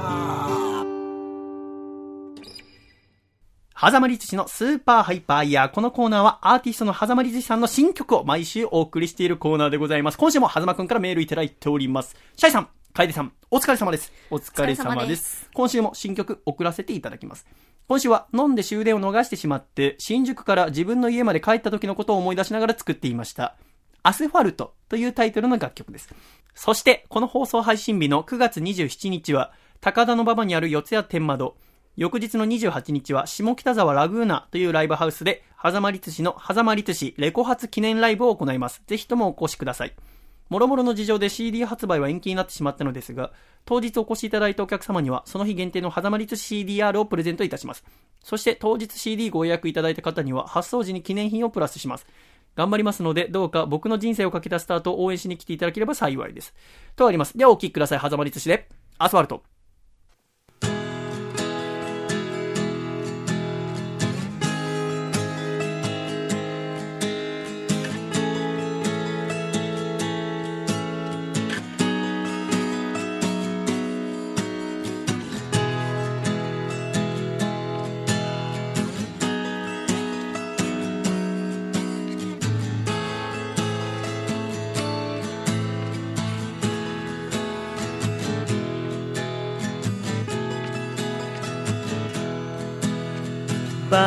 バッテリー残り3%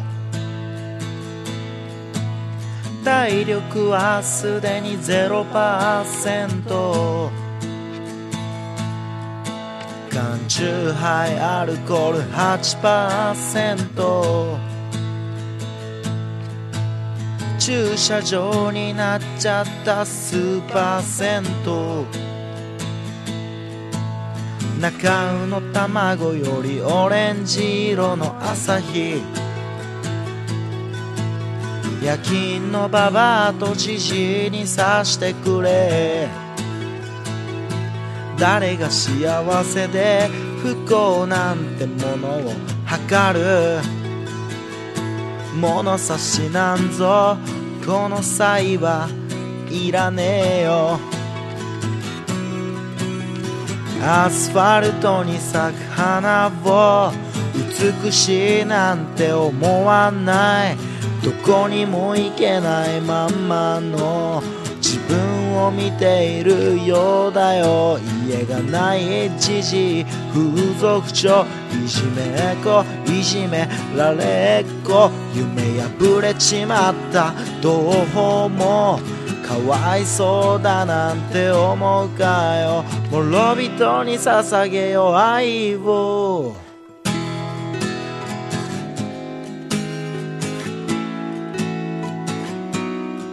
愛を。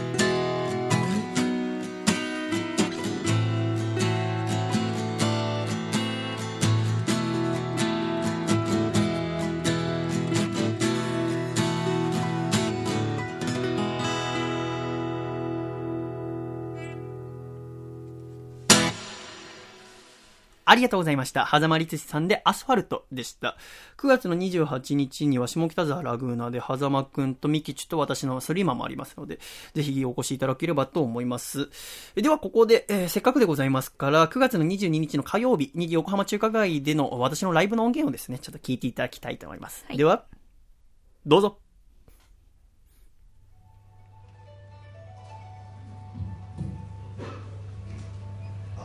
えー皆様本日は、えーお越しくださいましてありがとうございます、えー、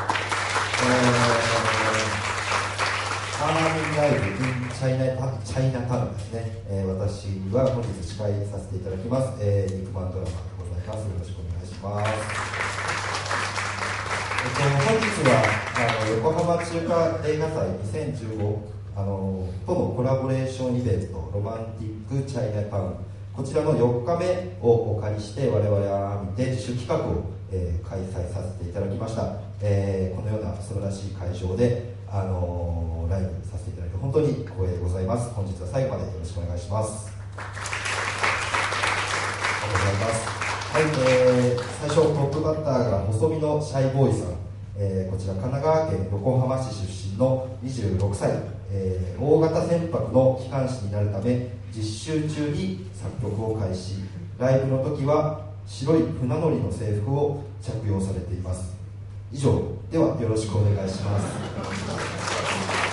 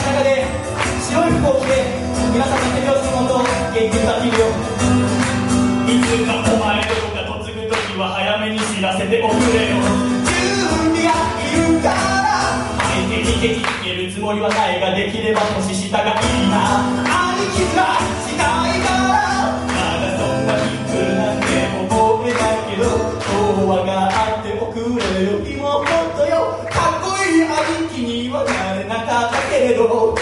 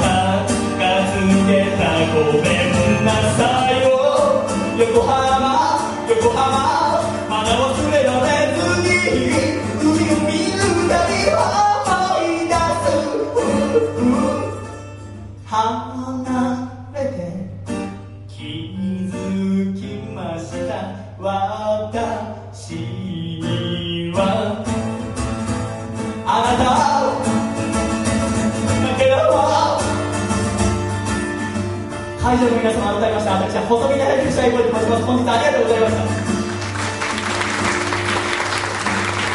しかししかしあなた方私の声ばっかり攻撃に聞かせてしまって申し訳ない。もう私はやっぱり一人暮らしを始めて会話することがなくなってしまいました。家の中で朝起きて熱帯魚に餌をあげウサギに餌をあげ、えー自分のおにぎりを食べ、えーお昼になり、えーウサギに餌をあげ熱帯魚に餌をあげ、えーカレーを食べている生活でございます。気づけば夜、えーこれじゃいけないと思うのでね一日、えー一人と会話しなきゃいけないと思っております。ただ今のところこの、えー東京に来て約80日ほど経ちましたが、えー7月1日からだからもう80日ぐらいですよね、えーほとんど人と喋っていません。その時今ここざっと見たところ80人ぐらいお客様いらっしゃいます。皆様の声聞いたら、えーチャラになると思います。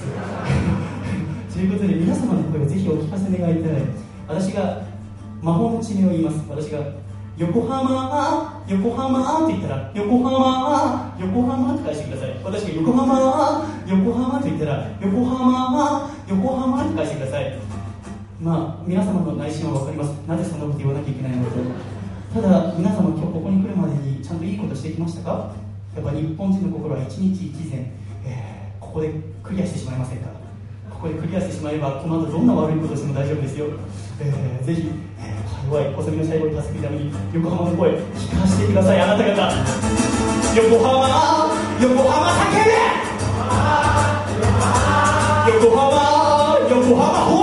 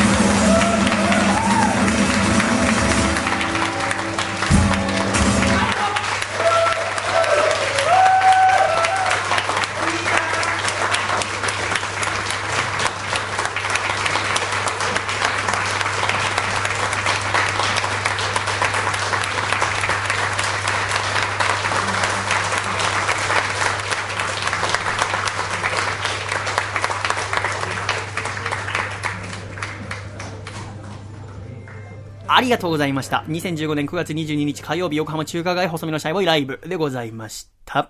では、コマーシャシャイ細身のシャイボーイ佐藤孝義です。現在、細身のシャイボーイのアコースティックラジオでは番組を支えてくれるスポンサーを募集しております。スポンサーになってくださった方には素敵な特典をご用意。CM 制作、アコラジ収録ツアーご招待、特製シャイ色紙プレゼント。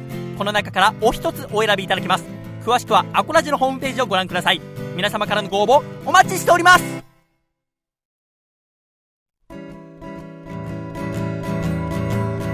細身のシャイボーイ細身のシャイボーイ細身のシャイボーイ Oh yeah 細身のシャイボーイ細身のシャイボーイ。ルールールー。フー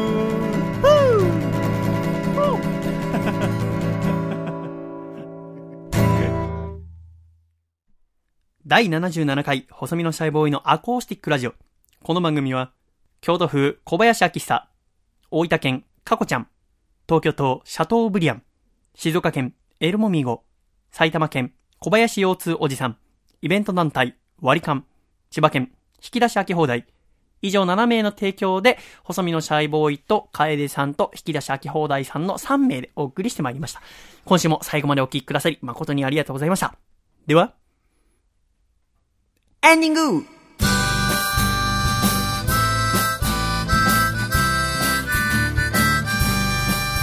暖かいシシャイということで、第77回細身のシャイボーイのアコースティックレイディオもエンディングでございます。楓さん。はい。お疲れ様でございました。お疲れ様です。そして引き出し開け放題さんも最後までお付き合いありがとうございました。ありがとうございましたいかがですか？初めてのアコラジ収録は。いや、いろいろ裏側も、部屋の裏側から始まり、ええそうですねすべて見せていただいて。いえいえ。もう楽しんでいただければ幸いでございますが、ねえ、楓ちゃんも初めて笠倉なしの収録でございましたが、とてもスムーズでしたけど、なんか終始笑いの絶えない収録でしたが、楓さんはね、初めてネタ読み、メール読みもしていただきましたが、改めていかがでしたか？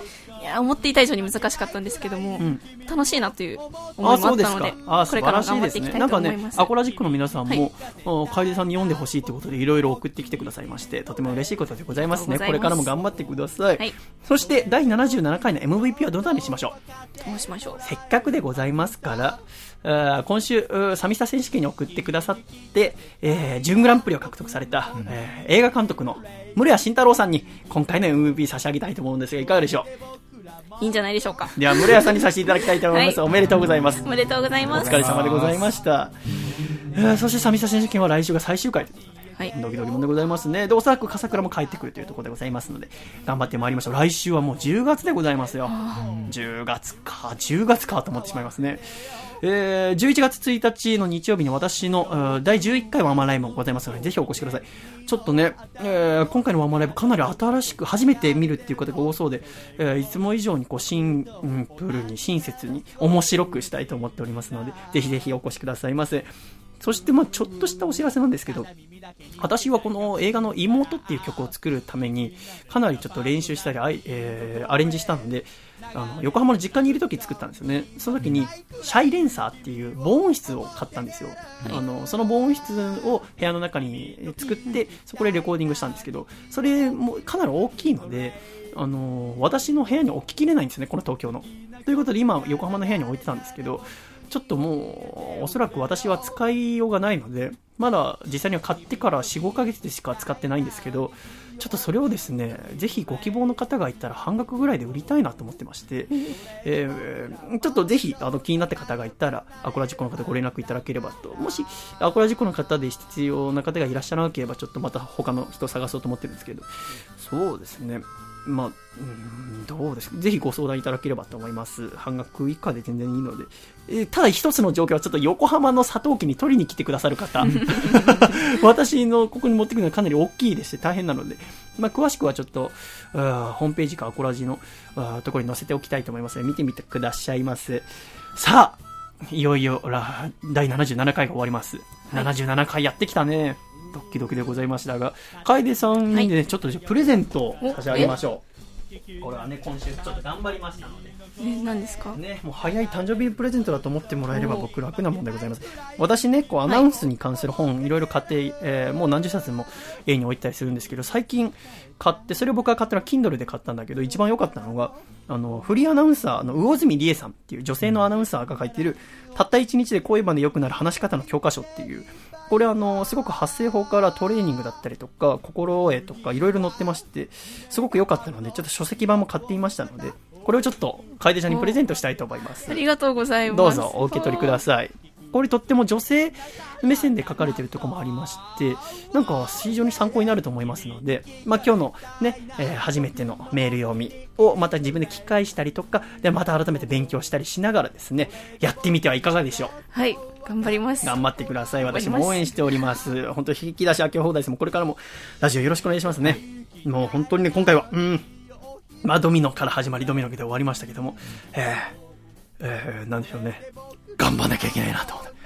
ああ、俺はまだまだなって、あれ、ちょっと、天狗じゃないけど、ちょっとね、俺は、まあ、絶対勝てると思ってたところで、一発ちょっと頭、ピャンって叩かれた気分、頑張りたいと思いますので、これからね、俺も頑張る、お前も頑張る、ラジオの皆さん、一緒に頑張ってまいりましょうね。今週も本当にありがとうございました。では、来週も笑顔でお会いしましょう。いくぞ !1、2、3、シャイありがとうございましたドミノマスク、準グランプリ、ありがとう会だったね。